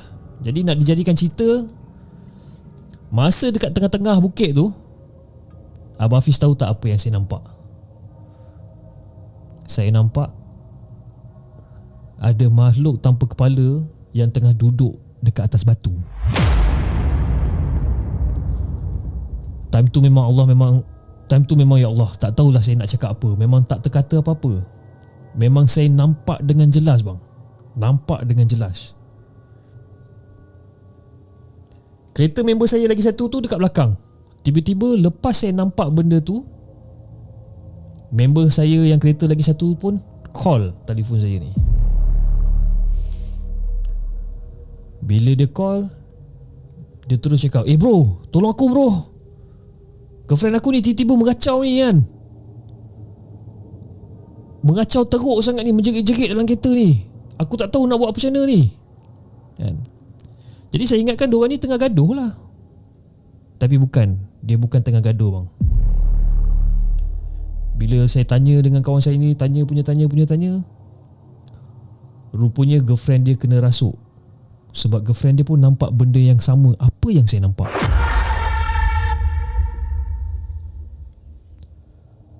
Time tu saya dengan kawan-kawan lain saya pun dah risaulah. Kawan-kawan saya lain pun dah terjaga daripada tidur diorang, sebab dia dengar saya bercakap telefon dengan keadaan yang sangat kecoh time tu. Sebab masa tu pun dah nak dekat pukul 3 pagi, bang. Dah nak dekat pukul 3 pagi. Dan jalan pula tengah-tengah hutan pula tu. Jadi kami pun ambil keputusan untuk cari tempat terang yang ada lampu untuk berhentikan kereta kita time tu. Jadi bila berhenti kereta tu, kita pun semua keluarlah kereta dalam keadaan kelam kabut. Kita keluar kereta, kita pun pergilah dekat kereta member kita orang yang lagi 1 tu kan. Tengok keadaan girlfriend dia memang teruk sangat time tu kan. Meracau-racau, menjerit-jerit dalam kereta. Jadi saya dengan kawan-kawan saya pun, kita pun bacalah apa yang patut. Bacalah segala surah yang kita hafal, ayat kursi dan sebagainya. Jadi lepas kita semua dah baca, saya pun cakap dekat benda tu, Kami nak lalu je dekat kawasan awak ni untuk cari rezeki dekat Kuala Lumpur. Jadi kalau boleh, tolonglah jangan kacau kita orang kat sini kan. Kita nak lalu kejap je, lepas tu kita dah tak kacau dah kan. Kita memang betul-betul nak pergi cari rezeki kat KL. Lepas kami cakap macam ni je, lepas saya cakap macam ni je dekat benda tu, tiba-tiba girlfriend kawan saya ni diam. Dia diam, tiba-tiba dia terus diam.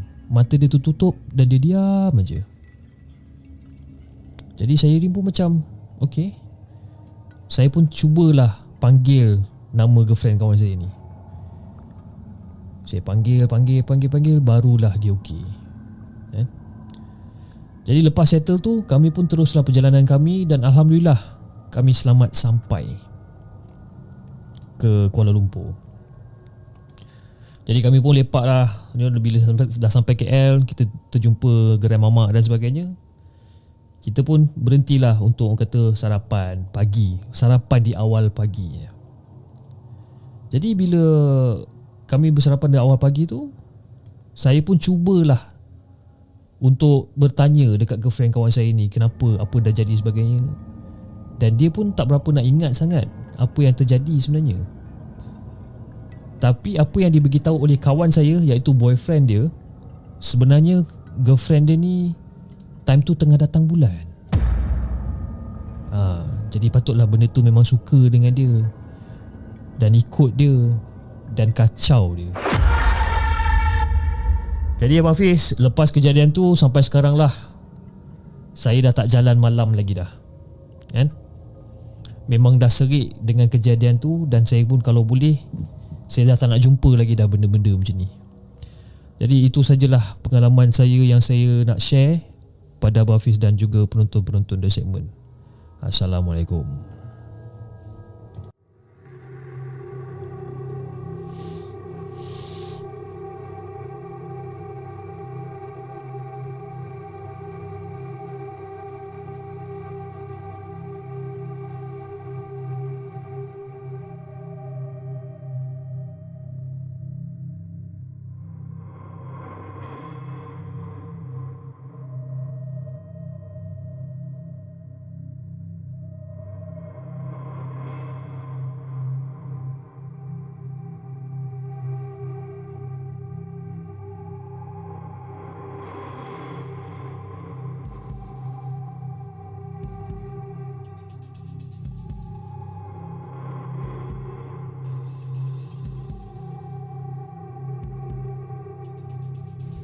Itu dia guys, cerita daripada rakan kita Amir yang menceritakan tentang pengalaman beliau yang travel daripada Kelantan ke Kuala Lumpur melalui jalan Bukit Tujuh. Bukit Tujuh tu pun aku tak tahu kat mana, tapi bila apa yang digambarkan tu seolah-olah macam agak seram jugalah tempat tu. Kepada siapa yang tahu Bukit Tujuh ni kat mana, korang boleh komen dekat area chat box, okay? Dan bila aku baca dalam chat ni, ada beberapa penonton yang komen tentang outing yang aku akan buat pada hari esok supaya kita menjaga SOP dan sebagainya. Jangan risau guys. Kepada untuk makluman korang semua, okey, bila kita nak buat outing ni, aku dah, orang kata, dah bagi request. Okey, aku buat request pada mereka yang join ni untuk buat COVID-19 saliva test, okey. Dan bila diorang buat, diorang kena share dia punya result dekat dalam kita punya Discord group, okey. Untuk kita tengok sama ada diorang ni positif ke negatif. Okay? Kalau kata yang semua negatif, alhamdulillah. Tapi kalau ada yang positif, dan kita mungkin kena keluarkan dia daripada sesi meet up ni lah. And don't worry guys, okay? Don't worry. And alhamdulillah semua orang kata faham dengan keadaan sekarang ni. Itu yang best tu kan, bila kita dapat kawan-kawan yang faham tentang request yang kita kena buat ni, kan? Jadi orang kata tak adalah orang kecil hati, kan? Kalau semua boleh faham, alhamdulillah. Bukit Tujuh, Kuala Lipis. Bukit Tujuh selepas Merapu, Jalan Pahang, Kelantan Pahang. I see. Okay. Azah tanya sikit mod, The Segment malam ni sampai pukul berapa basically kita malam ni bersiaran sampai pukul dalam lebih kurang pukul 12.30, 12.40 macam tu lah, okay. Kita mungkin takkan sampai pukul 1 sebab terlalu lewat bagi aku sebenarnya. Sampai pukul 1 ini pun dah terlepas waktu dah sebenarnya ni kan. Tapi itulah macam aku cakapkan tadi, the reason why aku tak boleh nak bersiaran pada pukul 10 tadi sebab ada urusan sikit yang aku kena settle kan. Jadi aku bersiaran pada pukul 11 lah tadi. The Segment hopefully borders dah boleh buka soon. Bolehlah kita jumpa korang. Ya, aku tengah tunggu ni. Tengah tunggu Kak Marzia, tengah tunggu Kak Fah, tengah tunggu KC Champion datang KL untuk jumpa, lepak, minum sekali kan. Jumpa siapa lagi? Jumpa Nasi Dagang. Nasi Dagang ni pun daripada Singapura juga, you know. And a few more people from Singapore, you know. Kalau hopefully kalau border dah buka, give me a call. Jom kita jumpa. Alright. Okay guys, Tanpa buang masa, jom kita bacakan cerita yang seterusnya yang dihantar oleh Nana berumur 29 tahun yang berasal daripada Kuala Lumpur.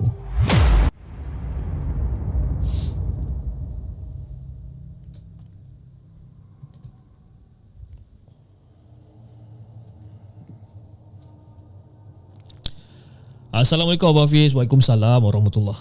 Okey, saya Nana. Alright. Saya ada kisah yang menyeramkan yang ingin berkongsi dengan Abang Fiz dan juga dengan penonton-penonton The Segment. Berlaku ketika usia saya masih muda. Okey. Masa tu saya pergi sekolah awal. Naik bas sekolah lebih kurang dalam pukul 6.30 pagi macam tu. Jadi kira bila sampai sekolah tu masih tak ramai orang lagi. Jadi selalu saya naik bas dalam pukul 7 pagi. Tapi kebetulan hari tu saya siap awal, jadi awal lah saya naik bas. Sampai je dekat sekolah, tiba-tiba saya rasa tak berapa sedap sangat saya punya perut ni. So saya pun rasa macam saya nak pergi buang air. Jadi nak dijadikan cerita, nak digambarkan, sekolah saya ni ada dua bangunan. Okey, ada dua bangunan, satu bangunan baru dan satu bangunan lama. Jadi disebabkan pagi sangat, toilet bangunan baru ni masih berkunci. Jadi saya tak ada pilihan. Dan dengan rasa nak terbuang air sangat-sangat ni, saya buat keputusan untuk pergi ke toilet bangunan sekolah lama. Jadi bila sampai di toilet, saya tengok pintu toilet tu tertutup rapat. Jadi saya pun macam, aduh lahai, dah lah aku tengah sakit perut ni kan, pintu ni pula tertutup rapat. Ya Allah, hai macam mana ni? Tapi saya tak give up. Saya pun cubalah try untuk tolak pintu tu. Kan? Manalah tahu kan? Dan bila saya tolak pakai tangan saya pintu tu terbuka sebenarnya. Lega saya rasa kan. Lega sangat, syukur alhamdulillah kan. Toilet ni tak berkunci. Jadi saya pun masuklah.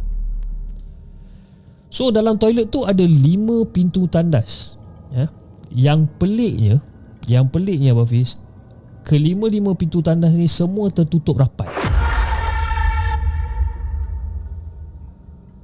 Jadi saya pun macam pelik lah. Takkanlah pagi-pagi orang ramai kat toilet kalau semua pintu toilet ni tertutup kan. Dan nak dijadikan cerita, pagi tu memang hujan yang sangat lebat pagi tu. Memang kata suasana pagi dekat sekolah tu di awal pagi tu sejuk sangat. Jadi lepas tu saya pun cubalah untuk buka setiap pintu tandas tu. Saya tolak pakai tangan saya, gerbang. Saya tolak semua pintu tandas ni semua. Dan semua pintu tandas tu terbuka dengan semua tandas tu memang kosong, tak ada orang. Saya pun rasa macam pelik sangat kan? Macam kenapa pintu tandas ni semua bertutup? Tapi sebabkan dah tak tahan sangat, saya pun malas nak fikir, saya pun masuklah ke tandas dan saya pun settlekanlah urusan saya ni. Jadi lepas dah settle, saya pun keluar daripada toilet tu, daripada tandas tu, dan saya nak tengok cermin untuk betulkan tudung. Jadi time ni cuaca tu macam gelap. Yelah, baru pukul 6 lebih, 6.30 nak dekat pukul 7, tapi masih gelap sebabkan hujan lebat kan. Jadi saya pun macam agak takut juga dengan kawasan bangunan lama ni. Jadi saya pun basuhlah tangan dan saya pun tengoklah cermin. Bila saya tengok cermin tu, saya make sure yang muka saya ni separuh je yang saya tengok dekat cermin. Sebab tiba-tiba saya teringat apa yang nenek saya pernah pesan sebelum ni. Dia kata kalau malam-malam tak elok tengok cermin kan? Jadi mungkin disebabkan cuaca yang gelap, saya rasa seolah-olah macam cuaca tu dalam suasana maghrib macam tu. Jadi saya pun tengoklah cermin tu dalam keadaan separuh daripada muka saya je yang tengah tengok cermin tu. Lepas tu kira saya tengok suku je muka dekat cermin tu. Kira bahagian mata lah yang sebab saya nak betulkan hujung tudung je kan? Jadi ada cermin, dia tengok ujung-ujung je ya, sebab dia nak betulkan tudung dia. Tengah saya cuba untuk betul-betulkan tudung saya ni, Secara tiba-tiba saya nampak ada satu senyuman bertaring dekat belakang saya, dekat dalam cermin tu. Memang ya Allah, terkejutnya saya, ya Allah hai. Jadi tanpa menoleh ke belakang, saya cepat-cepat keluar daripada toilet tu. Dalam keadaan panik, saya terdengar ketawa daripada benda tu.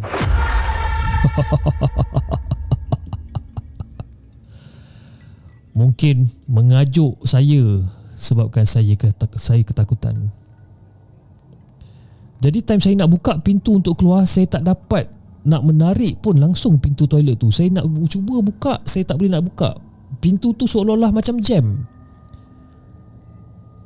Dan benda tu masih kan ketawakan lagi kat saya.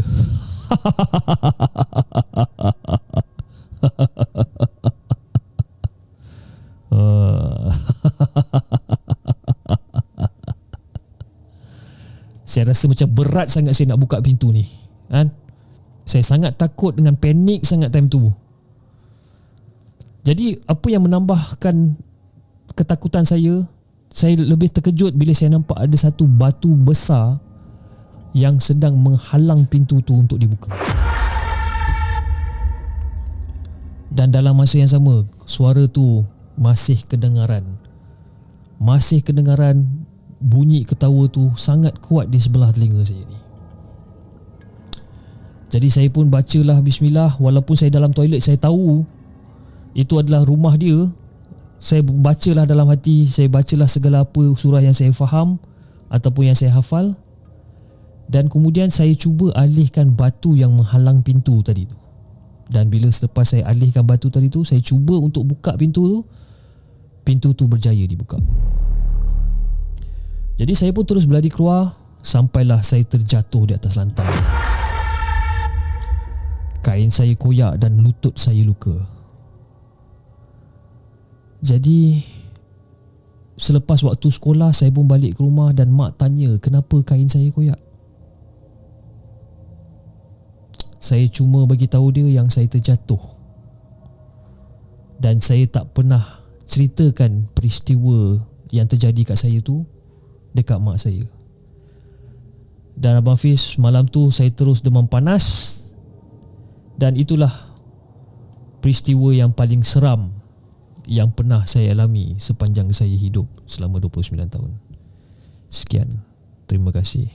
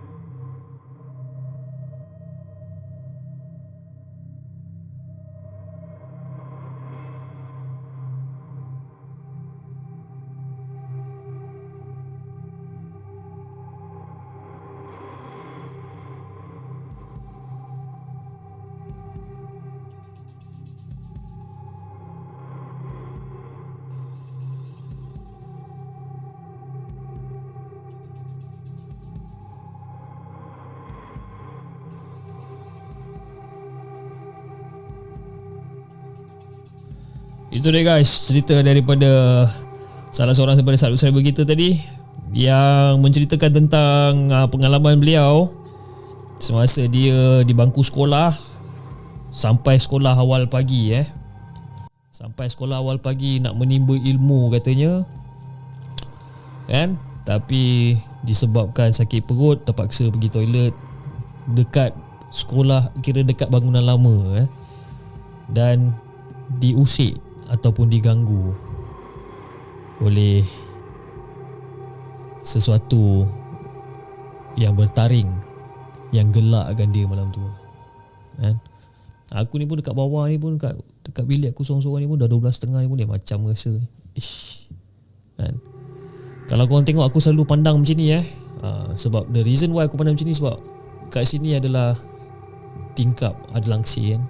At some certain point dekat ujung mata aku ni kadang-kadang nampak macam langsir tu macam bergerak pun ya juga, tapi aku mengambil pendekatan positif, probably itu adalah kipas aku lah kot, ataupun aircon ke apa kan, angin dia kot goyang sikit. Bagi aku habiskan cerita dulu boleh tak? Okay guys,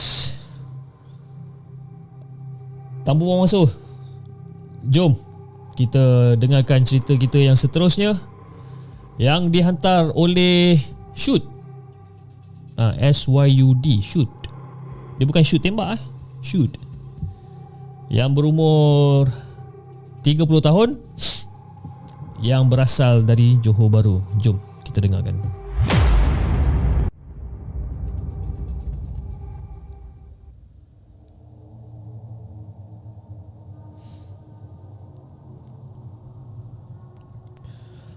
Assalamualaikum Abang Fiz. Waalaikumsalam.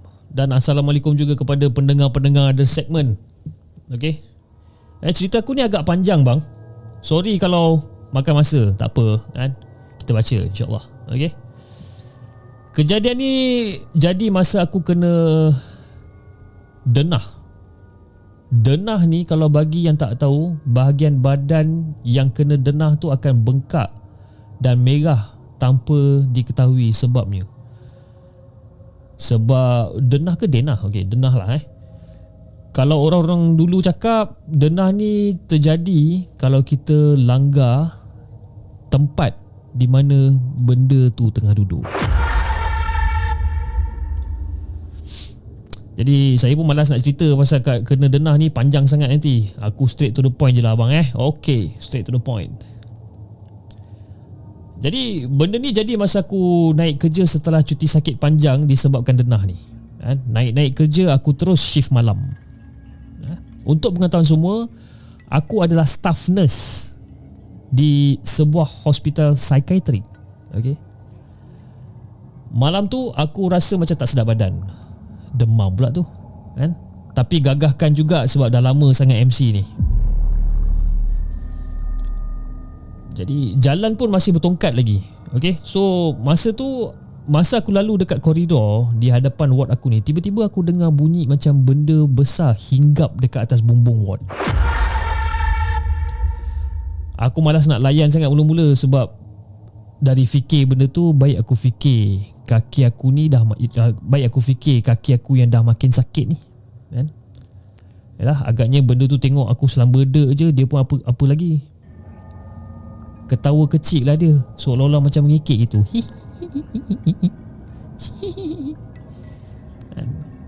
Aku yang dengar ni tak pandang kiri kanan, aku terus jalan laju je, aku terus masuk ward. Okay, so masa aku nak take over report daripada kawan aku si Zati ni,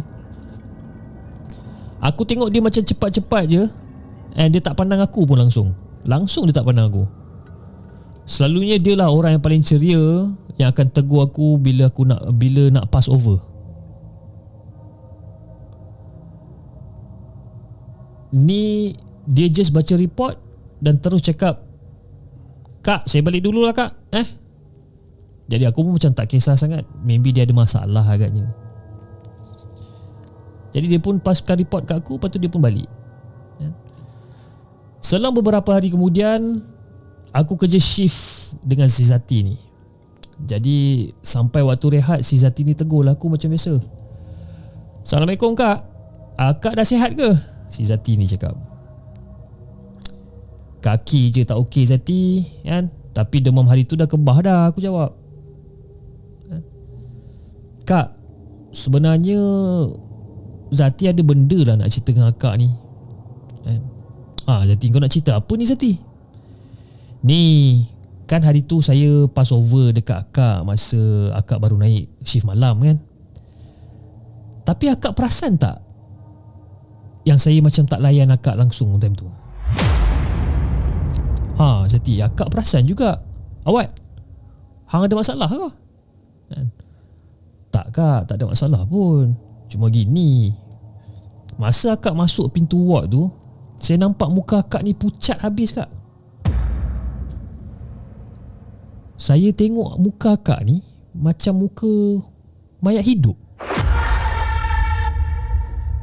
Saya nak tegur mula-mula, tapi bila saya nampak ada budak bergayut belakang akak, saya terus jadi macam takut sampai menggigil, kata.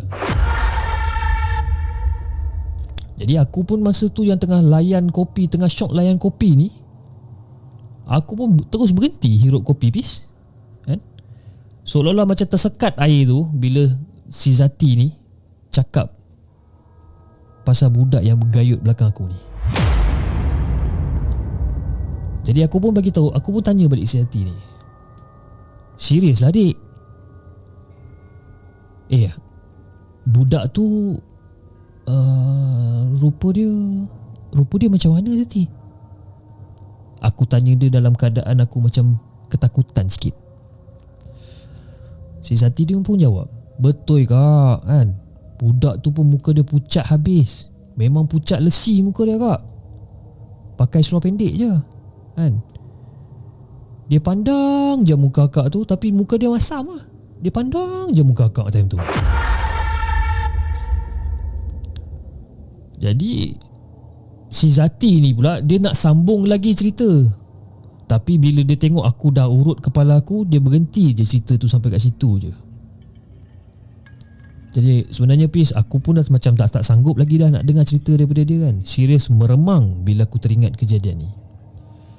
Dah lah kena kacau kat koridor, ada pula budak yang bergayut dekat belakang aku time tu. Tapi Bang Fiz, ini baru cerita pertama, bang. Aku ada lagi cerita yang seram juga yang jadi masa malam tu. Kalau abang dan pendengar nak tahu, nanti abang roja aku. Kau ngasam tu budak ni. Dia bagi kita seronok dengar cerita dia, kan? Lepas tu dia habiskan kat situ je. Dia suruh kita contact dia. Okey, tak apa, nanti kita email dia. Itu saja, guys, untuk cerita saya pada malam ini. Sekian. Assalamualaikum. Waalaikumsalam. Pendek je cerita dia. Aduh, yai. Potong steam betul lah, Tapi tak apa. Kan? Kita bagi dia peluang lagi, kan? Terima kasih kepada Syud yang berasal daripada Johor Bahru yang menceritakan tentang kisah seram dia. Dia jadi lagi seram sebabkan dia adalah staff nurse di hospital psikiatrik. Itu yang buat seram tu sebenarnya, kan. Okey, kita baca sikit komen yang kita ada malam ni. Oh, kita ada Shin Ridwan. Shin Ridwan adalah salah satu kawan aku daripada zaman sekolah rendah lagi. Dia adalah gamer yang stream di Facebook Gaming Live. Okey, hari-hari dia buat live streaming game di Facebook. Korang boleh cari dia, Shin Ridwan. Okey. Aduh, pula ada budak, kan. Tumpang lalu, geng. Okey, tumpang lalu, no problem. Okey. Siaran Puaka cakap chip dah jeling-jeling. Itulah dia, aku dah jeling-jeling daripada tadi, kan.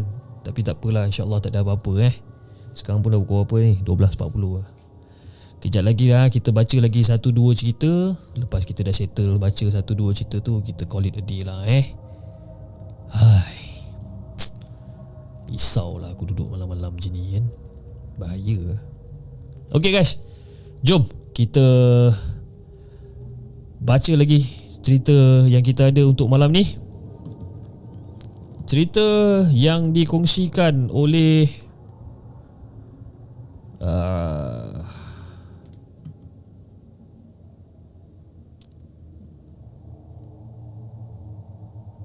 sekejap, kan. Komputer macam ada masalah teknikal sikit. Dia sangkut sikit. Komputer dah tua, bang. Biasalah. Okay. Okay, guys, jom kita dengarkan cerita daripada Sophie yang berumur 39 tahun yang berasal daripada Gombak, Selangor.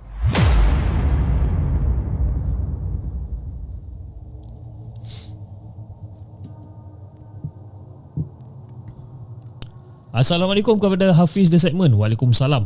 Okey, nama saya Sophie. Saya nak ceritakan kisah seram saya semasa saya bekerja sebagai cleaner di salah sebuah bangunan yang terletak di Damansara. Jadi kejadian ini berlaku pada tahun 2003 di mana saya telah diarahkan untuk membuat pembersihan di sebuah bangunan di Damansara. Saya ingat lagi hari yang terjadi itu adalah pada hari Sabtu dan macam biasa saya melakukan kerja pembersihan di bahagian tangga belakang. Jadi saya pun mengambil peralatan pembersihan dan terus bergerak pergi ke kaunter security untuk meminta supaya lift belakang dibuka. Dan saya terus naik ke tingkat atas. Jadi Fiz, bangunan ni dia tak tinggi. Jadi bila saya sampai, saya terus melakukan kerja dan begitulah seterusnya.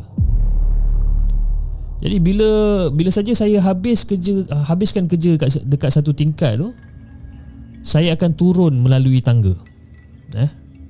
Apa yang pelik ialah lift tu pun akan tertutup dengan sendirinya dan ianya seolah-olah mengikuti saya di setiap tingkat. Pada mulanya, saya tak perasan. Tapi lama kelamaan, saya rasa tak selesa sebab lift tu seolah-olah mengikut saya. Bayangkan Fiz, di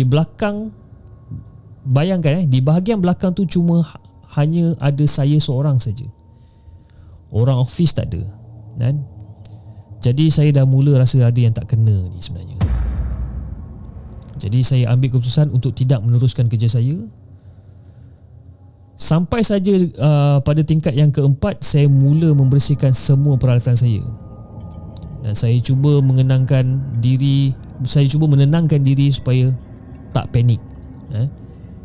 Lalu saya pun ambil keputusan untuk tidak meneruskan pembersihan di tingkat 3. Apa yang berlaku ialah saya terus masuk ke tangga dan turun secepat mungkin. Saya dengar bunyi lift tu pun terbuka dekat tingkat 3. Kemudian dengan cepat lift tu tutup balik lagi sekali.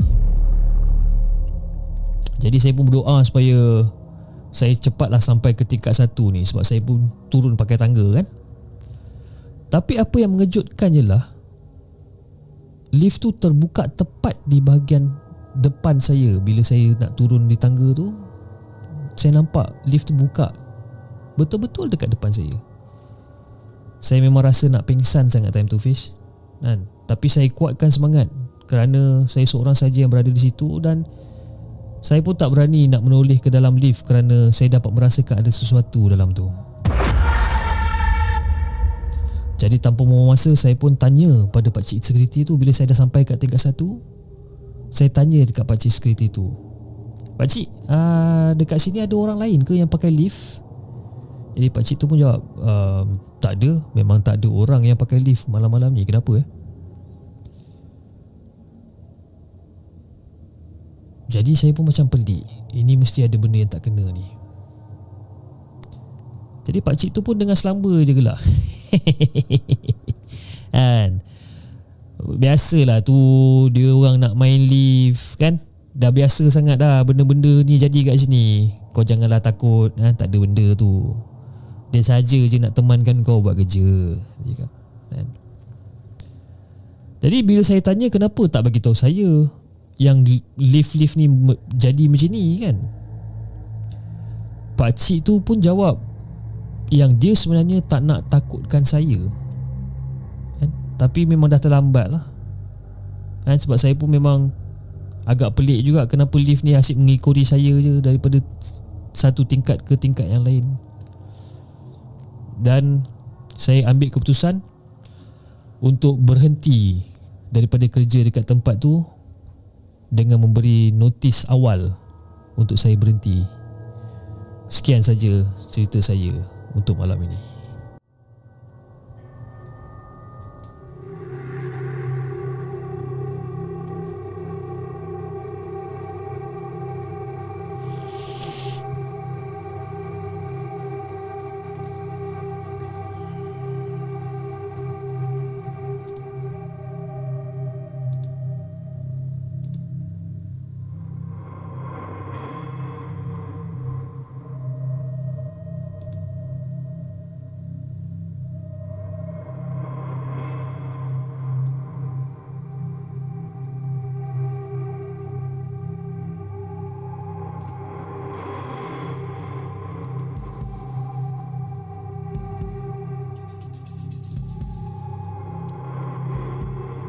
Alright guys, jam sudah menunjukkan pada pukul 12.44 malam.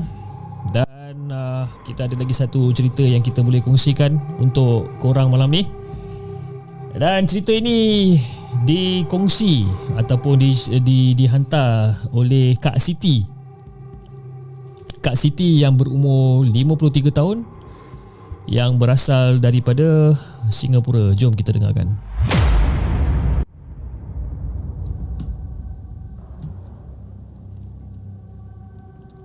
Assalamualaikum Hafiz dan juga penonton-penonton The Segment. Okey. Saya Kak Siti yang berasal daripada Singapura. Waalaikumsalam Kak. Jadi ada cerita yang akan nak kongsikan bersama dengan Hafiz dan juga penonton-penonton The Segment untuk kali ini. Kejadian ni berlaku masa tu akak umur belasan tahun lagi di rumah kak di Tanglin Halt. Jadi setiap hari Khamis malam Jumaat, keluarga akak akan hadiri kelas agama di kawasan rumah akak. Akak tinggal di tingkat 8 dan kelas agama tu diadakan di tingkat 2. Jadi satu hari tu lepas pada kelas agama, biasalah orang tua kita akan bual-bual dulu sebelum balik kan.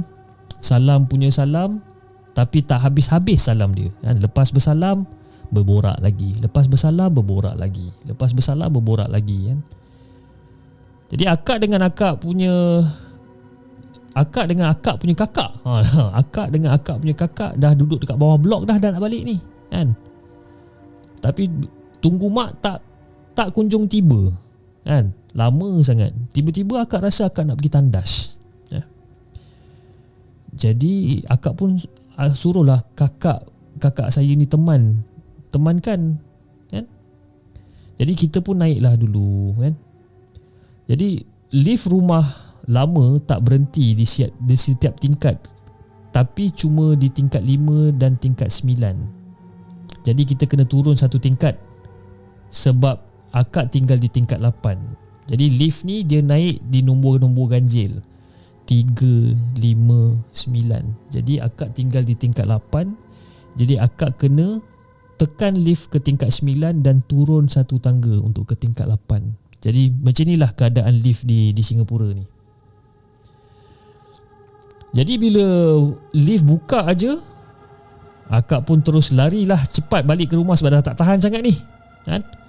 Jadi sampai ke rumah, terus akak tolak pagar dan terus masuk rumah tanpa memberi salam. Dengan tak buka lampunya, akak terus masuk je. Dah tak tahan sangat dah ni kan? Jadi nak digambarkan, rumah akak ni sebelum ke dapur tu akan lalu halaman baru ke dapur, dan tandas di sebelah kanan halaman pula ada bilik. Halaman ni kira hall lah.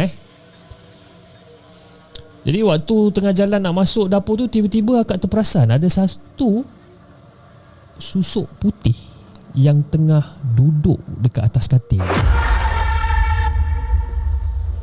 Dia membelakangkan pintu masuk ke bilik dan menghadap ke tingkap. Tiba-tiba akak rasa seram sangat. Akak rasa seram sejuk sangat. Jadi akak pun cuba untuk tengok apa benda yang bila akak perhatikan. Akak tengok kan. Apa benda ni ya, tengah duduk atas katil ni. Tengah sedap je akak tengah tengok dia ni lama kan. Tengah tenung je. Walaupun dalam keadaan nak pergi ke tandas ni, akak boleh berhenti dan tengok ni. Tiba-tiba kepala dia pusing dan tengok menghadap muka akak. Ya Allah Fiz, akak time tu terkejut sangat, tak sempat nak buat apa-apa. Akak terus lari keluar rumah dengan keadaan yang tercungap-cungap kan? Jadi akak ni pun beritahulah my sister kan, apa yang akak nampak. Terus terang Fish, akak dah sampai terlupa dah nak pergi tandas sebenarnya. Jadi my sister ni dia macam berani sikit kan? Dia pun ajak akak masuk. Dia pun bagi salam dan dia on lampu supaya terang sikit. Jadi dia bila dia tengok ke dalam bilik, dia tak ada nampak apa-apa. Dah dia pun dah start merahkak. Kau ni dah kenapa? Kan? Kau nak masuk pergi toilet, pergi je lah. Nak kelangkabut lari sampai keluar rumah terjerit-jerit ni kenapa? Bukannya ada apa-apa dalam ni. Tak ada apa-apa pun.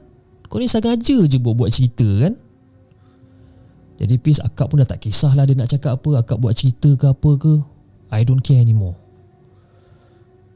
Tapi Fiz, akak memang betul-betul tak dapat nak lupakan apa benda yang jadi tadi tu kan?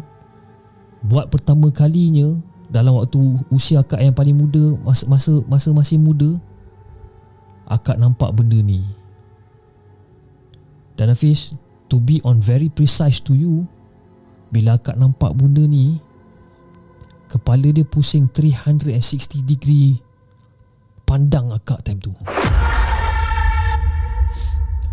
Okeylah Hafiz, sampai di sini dulu. You know, akak ada banyak lagi kisah seram nak diceritakan, and insyaAllah ada masa akak akan kirimkan kat Hafiz. Cerita akak ni akak tak pernah kasih tahu sesiapa melainkan anak-anak akak aje, sebab diorang suka dengar pengalaman seram akak. Dan akak pun minta maaf kalau cerita ni tak berapa seram, tapi bagi akak cerita ni seram untuk akak sebenarnya. Assalamualaikum.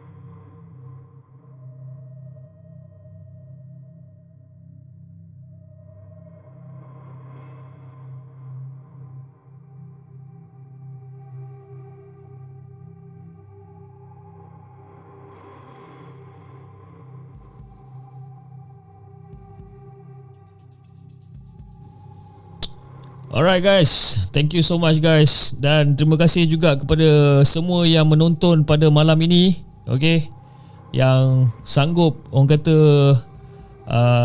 bersiaran ataupun menonton live Malam Podcast sehingga pukul 1 pagi. Kita dah bersiaran selama hampir 2 jam guys. Okay, daripada pukul 11 tadi, sekarang dah hampir pada pukul 1. Dan aku rasa sampai di sini dahulu. Okay, untuk live Malam Podcast bersama dengan The Segment, you know, menceritakan tentang kisah-kisah seram yang dialami oleh para subscriber. Okay, dan kepada siapa yang ingin menghantarkan kisah seram dekat The Segment, korang boleh hantar email kepada kami di hellosegment@gmail.com ataupun korang boleh DM kita dekat Instagram @hellosegment. Okay, dan ada lagi satu cara yang paling senang. Okay, tak payah email, tak payah DM. Korang boleh buka dekat community post. Okay, aku ada post satu link, iaitu the Google Form link, di mana dekat dalam tu korang boleh terus type in korang punya email, korang punya nama dan sebagainya, dan terus boleh cerita dekat dalam tu dan terus tekan submit. Bila korang tekan submit, dia akan terus masuk dekat dalam library kita orang, dan kita orang akan pilih daripada situ, dan kita orang akan filter, dan kita akan cuba untuk bacakan kisah-kisah seram anda. Okay, so guys, aku rasa itu saja untuk malam ini, dan insyaAllah kalau tak ada arah melintang, kita akan jumpa lagi pada minggu hadapan pada jam 10 malam hari Jumaat, dan kita akan bersiaran lagi. Okay, dan again, aku ingin mengambilkan kesempatan ini untuk mengucapkan ribuan terima kasih kepada all the subscribers, kepada Jeng Lot, kepada para Jeng Lot, kepada para Hantu Jepun, kepada sesiapa yang telah menyumbang melalui super sticker dan super chat. Terima kasih guys, terima kasih sangat-sangat, dan insyaAllah moga Allah mempermudahkan segala urusan korang, memurahkan rezeki korang, hendaknya diberikan kesihatan yang baik di musim-musim pandemik ni, musim-musim COVID ni ya. Korang jaga diri, okay? Stay safe, jangan lupa pakai mask, sanitize your hand, make sure penjarakan sosial korang masih follow, okay? Dan aku rasa itu saja untuk malam ni guys. Dan kepada Lilith Hansma, okay, maaf saya lagi ketiduran. Kau memang macam tu kan, suka tidur-tidur, lepas tu bangun malam-malam, tengah-tengah malam macam ni, nanti sampai pukul 5-6 pagi pun masih tak tidur lagi. Okay guys, aku rasa itu saja untuk malam ni. Jangan lupa like, share dan subscribe channel The Segment, dan insyaAllah kita akan jumpa lagi next time. Assalamualaikum.